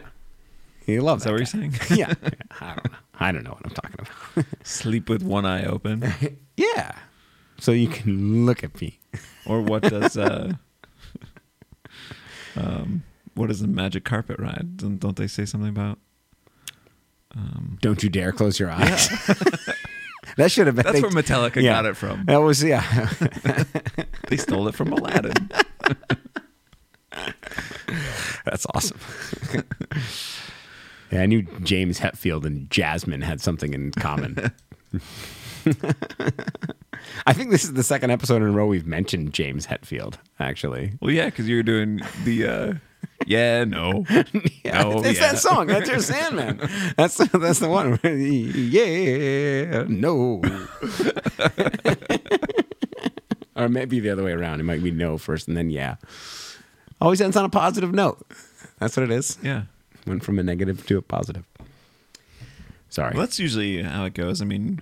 Um, you do like at the end of the day, um, reflections, right? Mm-hmm. With a group, you'd kind of start yeah. with like, what was negative about today? Mm-hmm. But then what was positive? Right. Always bring them back around. Yep. Yep. And uh, we do something similar with prayers too. That is true. Often. Mm-hmm. So. And with this podcast. It's just a... very long game. And it comes, it just ebbs and flows so much. It's yeah, like yeah. A roller coaster ride. I know, I know. Emotion. The roller coaster of emotions that is the music of the spheres. Mm-hmm. Yeah. Well, you know, music of the spheres would have multiple and various emotions. But you said something um, just now about, I mean, a completely different topic. Like, you know, what song doesn't end up talking about love? Yeah, which that's a good point. Like, you dig a little and probably that's true. Right. At least one way or another. Yeah, in many ways. Right. Right. It's like about, you know, the positives or the negatives that we experience. Mm-hmm. Yeah. Yeah. So I think, and maybe I can make this connection um in a similar way, like things like, and I know we haven't really gotten to the conscious slide and the near-death experiences part of this. Yeah, I know. I can't wait for that, though. So kind of have to focus on the on the shroud right. itself right. and, and yeah. like its story. Um, but in a way, I think the shroud is sort of similar to that idea, or just like any artifact that, or relic, or I don't know. I, I guess there are many different words people use interchangeably yeah. that has sort of a unknown past, or mm-hmm. part of its story is missing, so we have to fill in the gaps, um, or like give it different options of what it actually could be, mm-hmm. right? Like we heard, well, it could be the actual cloth. Yeah. Or it could be something, somebody, like this beautiful piece of art that somebody figured out how to make mm-hmm. sometime in history. Yeah. Um, so you kind of like get these different options. And I end up kind of thinking, no matter what it is, it's still really a really cool story mm-hmm. and a cool idea. Yeah. Um, and it still leaves people um, like feeling something because of it. Yeah. When they see it, when they hear mm-hmm. about it, even if they are skeptical about it, right? Yeah. And, and think, oh, this is just like some sort of human-made icon to to celebrate. I mean, even if that's the case, which who knows what it is, right? Right. I guess maybe we don't even have the technology yet to figure it out, um, or there's so many questions about it. But even if that's the case, like somebody... or a group of people were trying to make something beautiful to honor this belief they have. Yeah. So, I don't know. It's almost like relics, artifacts, they also always come back to, like, whether they're real or not, it's like there's a there's a beauty within them, no mm-hmm. matter what the case is. Yeah. Um, so I kind of I was kind of thinking about that a little bit as you were talking, like why I've because I found myself thinking like, well, what's the what's the history of this thing? Like, right? Yeah. How uh, like you know, if it was, wouldn't somebody have like um, you know. protected it and like passed it down and yeah but I mean then you think about history is like full of twists and turns yeah and, yeah um, and, and and I think actually Lila even mentioned it on a you know a Mind of the Middle Schooler one time about you know how much information is lost to history you know about how mm-hmm. how much even even if records are well kept and even if things are written down and stored, then those libraries get destroyed in, you know, wars or natural disasters, mm-hmm. you know. But that's only the stuff that was ever recorded, right? And was it recorded correctly in the first place or was it not? You know, was it was it filtered through the lens of, you know, a particular political climate of the time, mm-hmm. right? It'd be like, so there's you look at history and we we tend to this idea of history as something that could just be very plainly and matter-of-factly said in the front of a classroom. You stand up and say, yes, this is exactly what happened six hundred years ago. Blah, blah, blah. This day and that, this, this person this and that did that, and then the king of that, and then they won this war, and then, yeah. you know, like it, you can kind of like boil it down to those things. And and because of that, because of that being our only way to really... That's that's the only way we can really have a touch point with history is through historians studying it. Mm-hmm. But we, we forget that they're not they can't tell a complete picture of of what the history was actually like. And so there's so much that's that's lost in the communication mm-hmm. and there's so much that probably never was communicated. And so yeah, you're right. Like I mean that because I had this I had similar thoughts about the Shroud of Turin too, and I kind of set it aside after I heard about the carbon dating thing, mm-hmm. you know, I was like, oh yeah, I, I remember like, oh yeah, there's like even still like you type it in, they're so emphatic. It's like, oh yeah, thirteen hundred. Yep, that's it. Yep, hoax done. Yeah, yeah. It's like, and, and yet really? You can say that, sure, mm-hmm. and and like that carbon dating, okay, you can say yeah that mm-hmm. that that was an accurate test and done correctly and no, you know, and it was from a part of the shroud that was you know complete to it. But that does, still doesn't answer the question of how it happened. Mm-hmm. How do you have these marks on this cloth right. that you you can't figure out a way to make in this in the same way now? Mm-hmm. Given all this amazing like laser technology that we have, you know, like how how would you do it? Right. Uh, yeah. So I'd love to see like the the the hoax. This is the thing is like, and it, this is goes beyond just this particular artifact or event, right? Mm-hmm. The the hoax people always say, "Oh yeah, yeah, this is how it was done. Super easy. You know, you like just do this, this, this, this." But then when they come to the point of like, okay, so then do a replica of it. Okay, well they could maybe attempt it, but it would cost so much money to do it that they never will attempt it, mm-hmm. right? Which just in that very fact shows what an undertaking it is. Because mm-hmm. if it would cost a lot of time and energy and money and resources in our time, what would it cost in time, money, energy, and resources in, you know, a time that they say was thirteen hundreds, right? So that's, you know, six, seven hundred years ago, right. something like that. Like, what would it cost them, you mm-hmm. know, if it would, it would cost us so much that we wouldn't even undertake it. You know, people will say that, yeah, the, they built the pyramids with, uh, you know, copper chisels and a, a whole bunch of really healthy slaves, you know. But then who's trying to show us how they did that? Nobody's going to try to build a thing like the pyramids with copper chisels and a lot of manpower, mm-hmm. right? It's they're, they're, they can't because it's such an undertaking that you would never attempt it even. It's just economically unfeasible. Right. Yeah. So.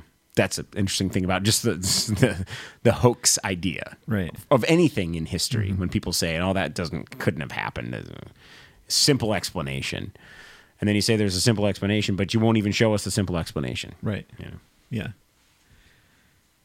And, uh, yeah, I, I wonder, too, about people's, uh, um, like, motivations when it's uh, a relic that is connected to, like, uh, this this holy sort of, uh, um, you know, spirit-led belief system. And um, if there's, you know, if it's more...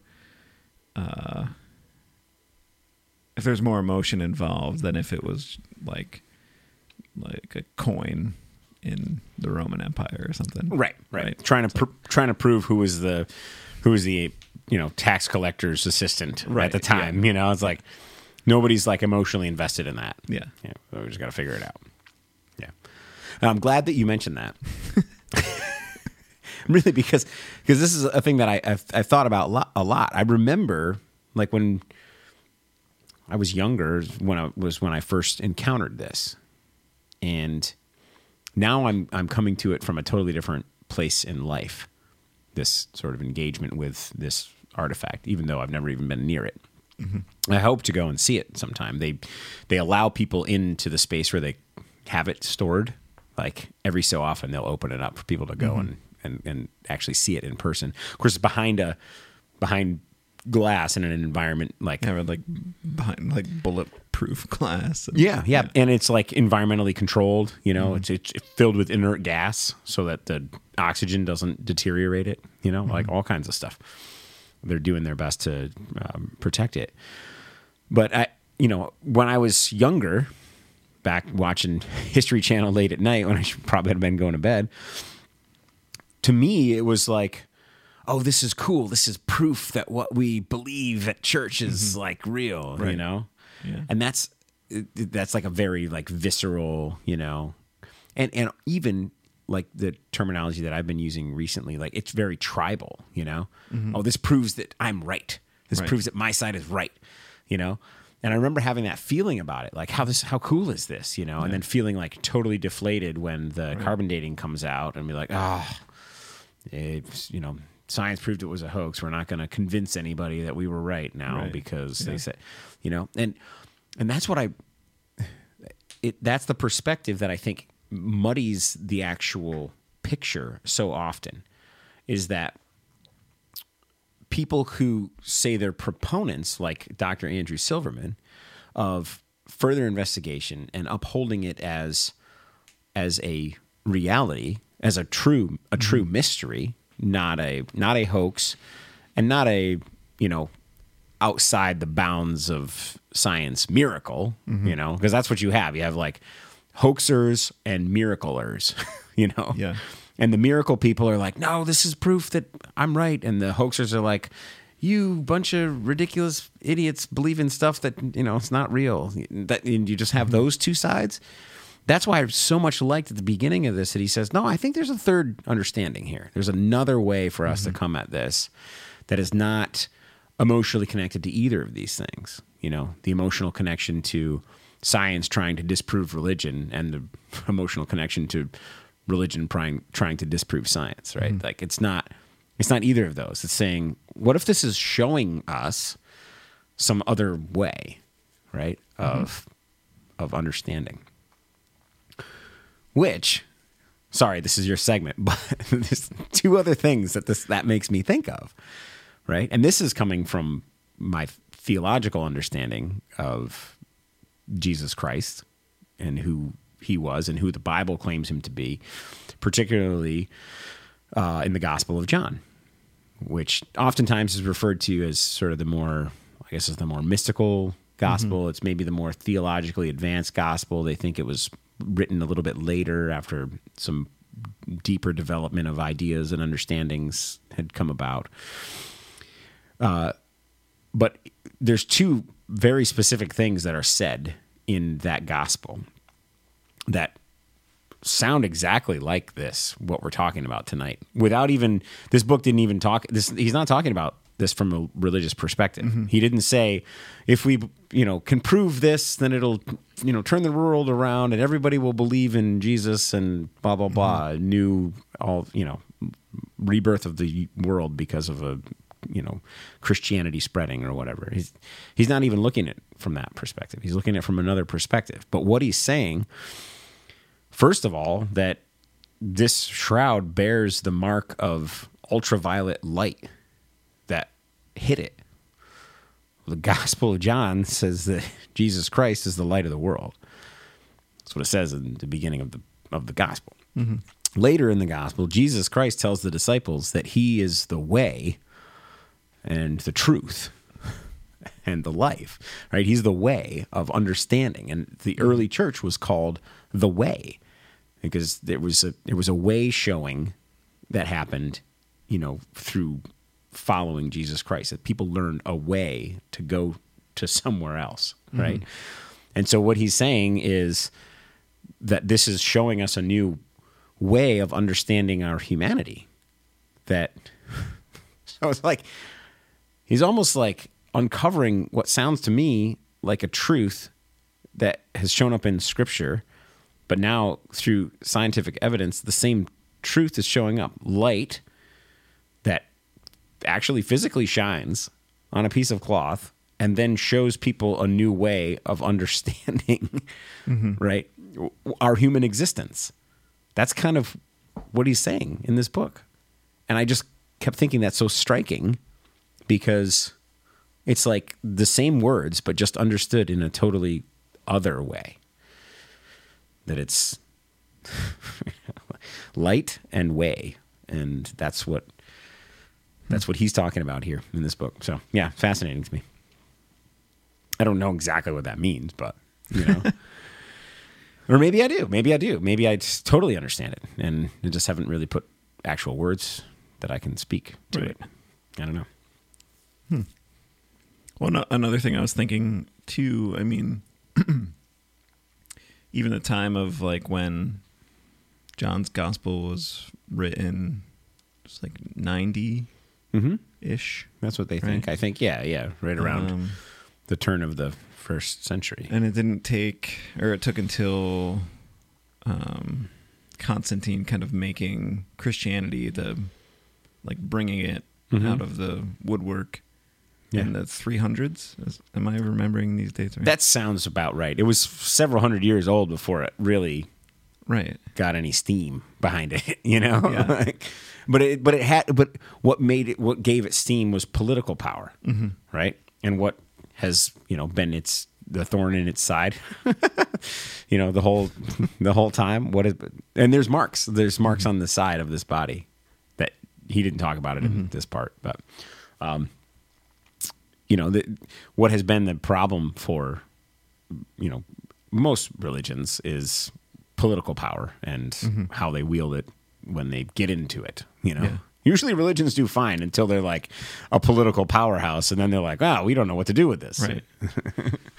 well, so, and then basically like um, the shroud, this cloth had three hundred years to be basically obscure. Mm-hmm. At the very beginning of its right. existence. That's exactly right. three hundred, right. And those people... That's a long time for it to change hands and yeah. move places. And, right.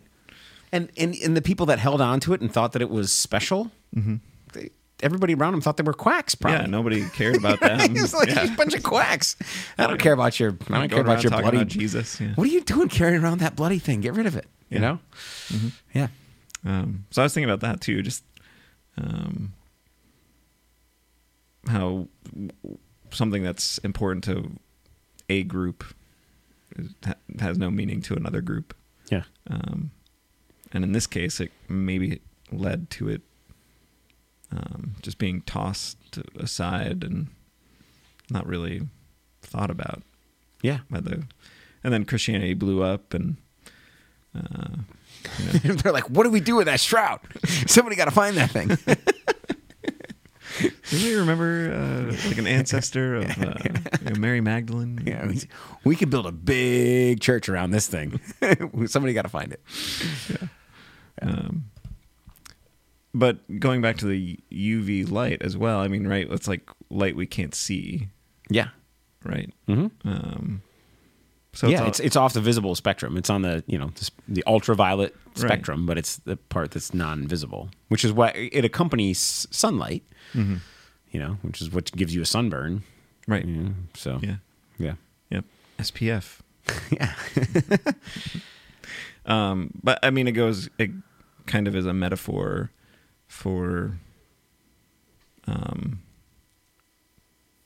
you know, believing what you can't see, or oh yeah, uh, believing even I guess in this case what you what we can't understand. If it says, uh, what does it say about the like no way to recreate the outline?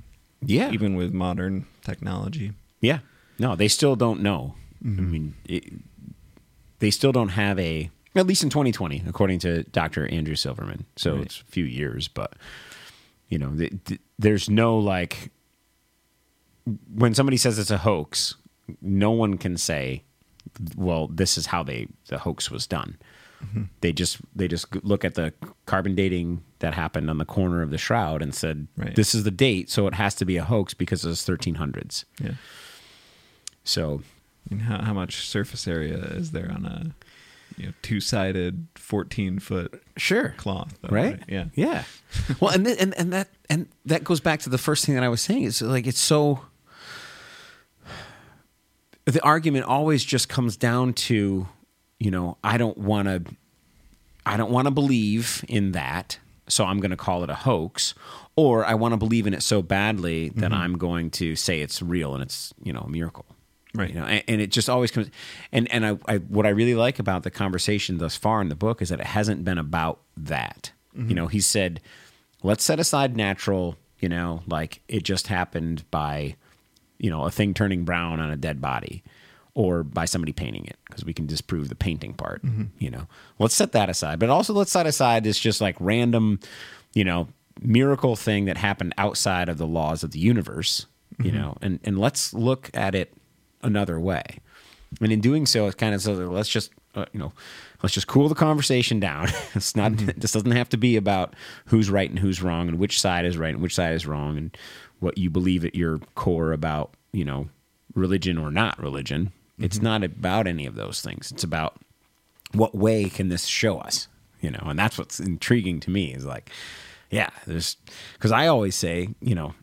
This universe is far more mysterious than we give it credit for. Mm-hmm. That's, I mean, one of the things that I, I, I think that all the time on this show, and I, you know, it's kind of what I, the way that I look at everything, you mm-hmm. know, it's like, yes, there's things we understand and there's things that we can predict and there's things that we have a good handle on. And then there's all this stuff that we don't, and we, and mm-hmm. we can't predict and we don't have a good handle on and we don't understand why, you know, and how things work. And this is just another one of those things mm-hmm. because it's unique, because it's so rare, you know, if this happened a lot, people would be like, oh, we need to study this.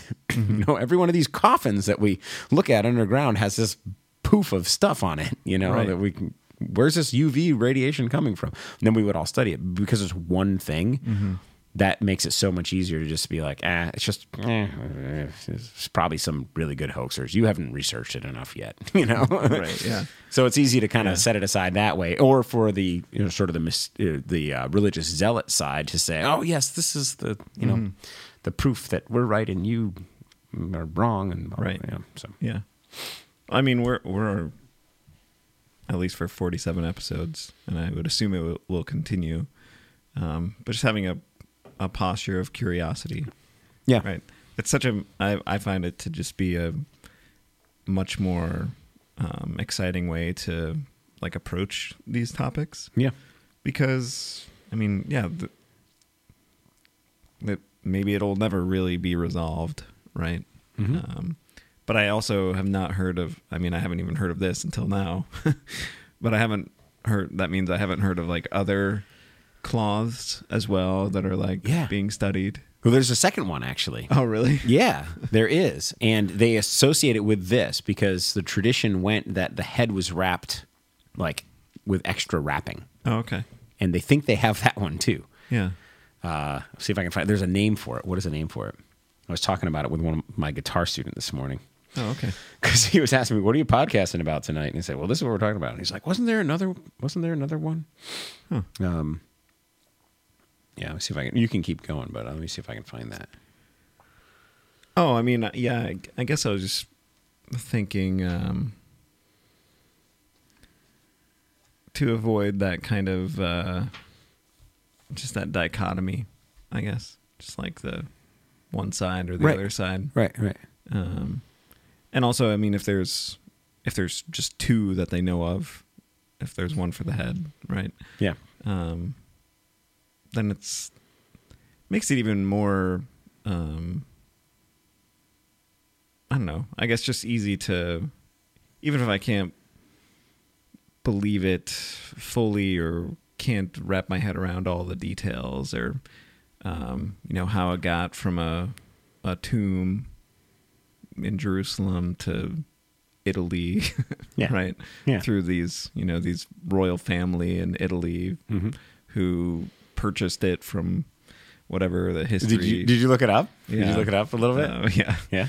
Um, the fact that really there's only like, this is re- really the only occasion yeah. that it's showing up is kind of, at the very least, it's special yeah. and exciting. We, we know in the stories that this is what was done, and even like historical yeah.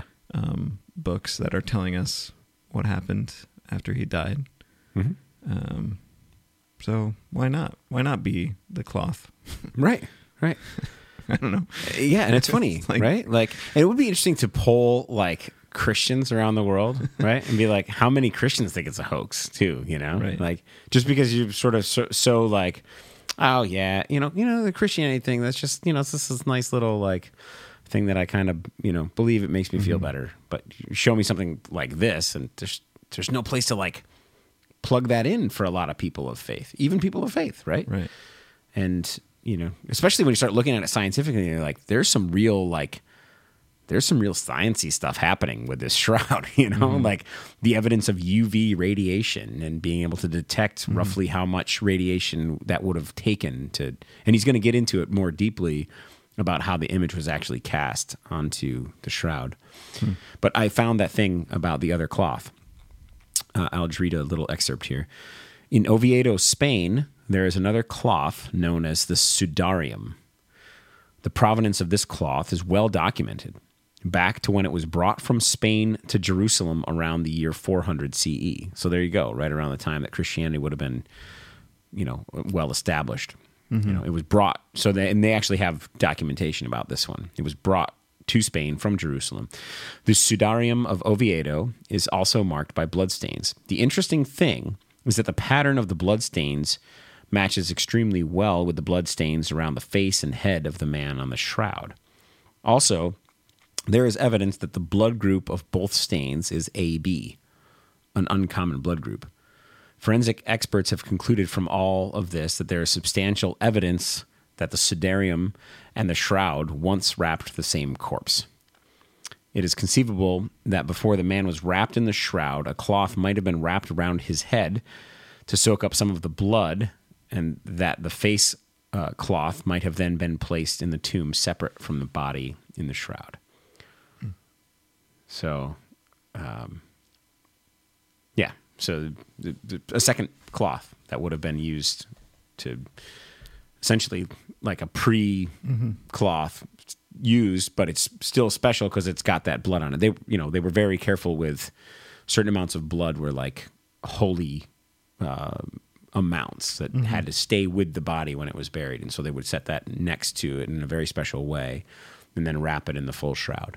Yeah. That's the theory with that. Yeah, I think I'm going to like this approach because... um.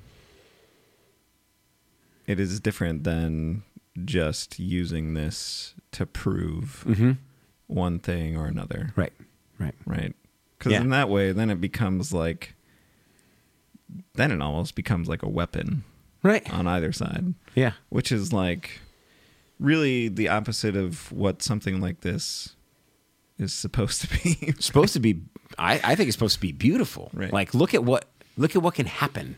Mm-hmm. Right. And that's, he said that. He said he believes that whatever happened with this shroud happened from the humanity of the person. Mm-hmm.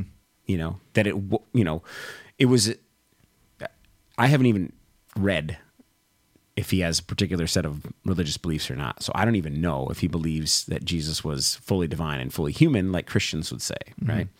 But he, what he does believe is that what happened in that shroud happened from the human aspect of the being inside, mm-hmm. which is, if that's the case, then there's a tremendous possibility for what a human is and can be. And right. so that's really cool. And to me, that's a way showing, you know, and if, if Jesus told his followers, I'm the way, mm-hmm. then here, here's here's a way that I can show you.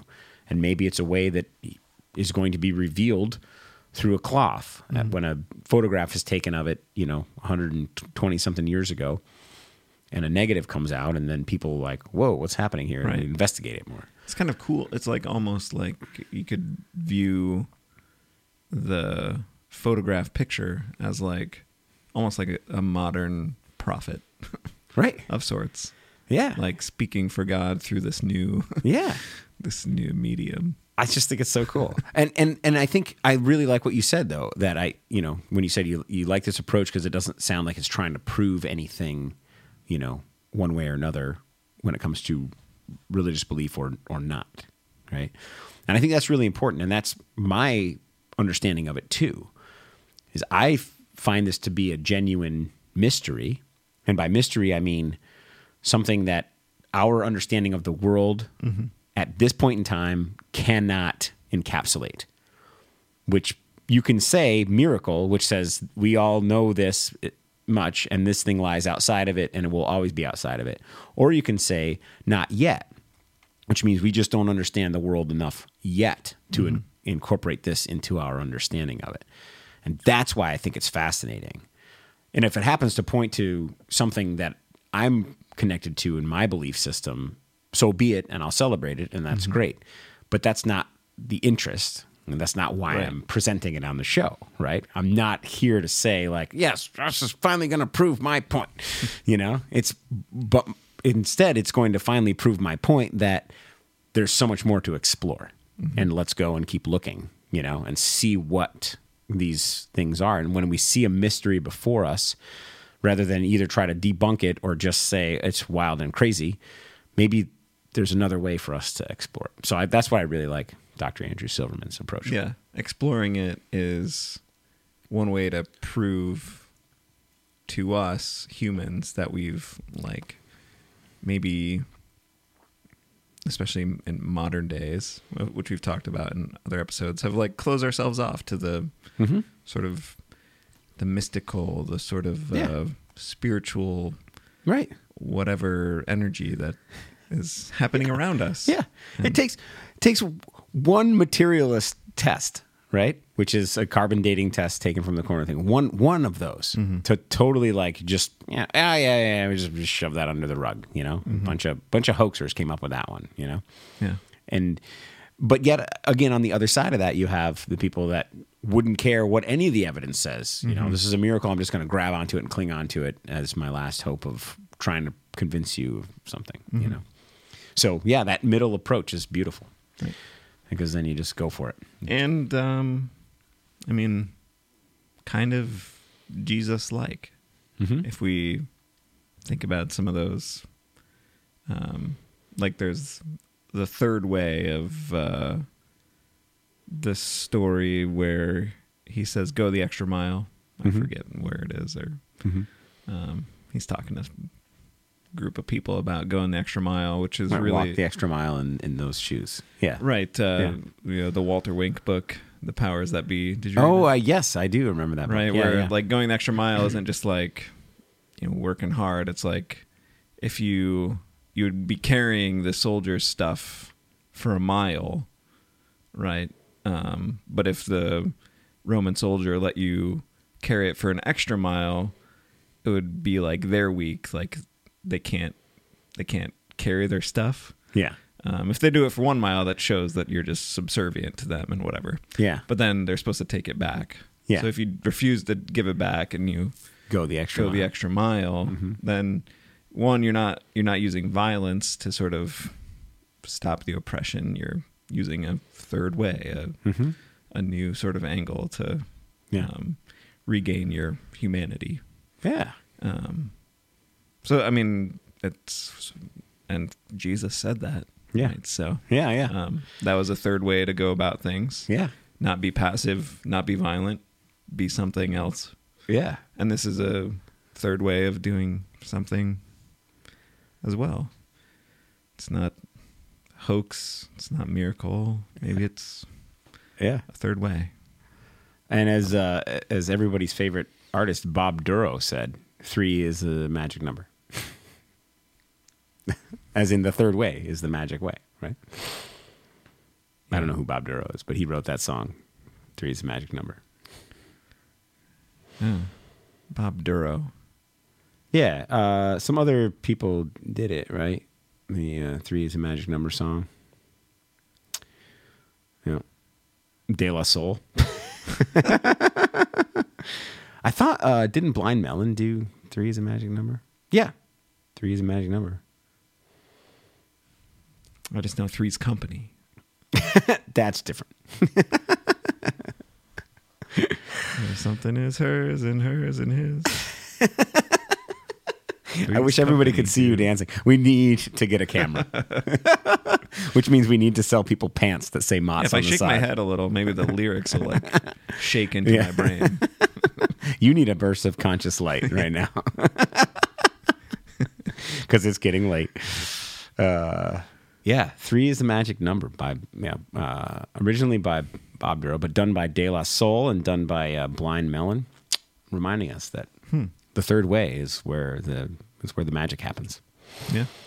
Well, because one is the loneliest number. Yeah. Yeah. Two can be as bad as one. What? I don't know how that goes. I don't out. know. Yeah, I don't know anything about two. Is it two can be as bad as one? It's the loneliest number since the number one. Yeah. Or something like that. Yeah. I think it all relates back to the Fibonacci sequence, though. Oh, sure. Because yeah. that's where it really takes off. You know, you got the one and the one and then the two, of course. Uh, uh, you know, but then it's when that two and the one make the three. You're like, now we're getting somewhere. Yep. And then the two and the three make the five, and you're off and running. Yeah. You, hey, the same in uh, uh, the triangulation of family systems, right? Happily lilting down Fibonacci Lane. Uh, all right. Uh, you got anything else before we wrap this thing up? I think that, that's about it. Yeah.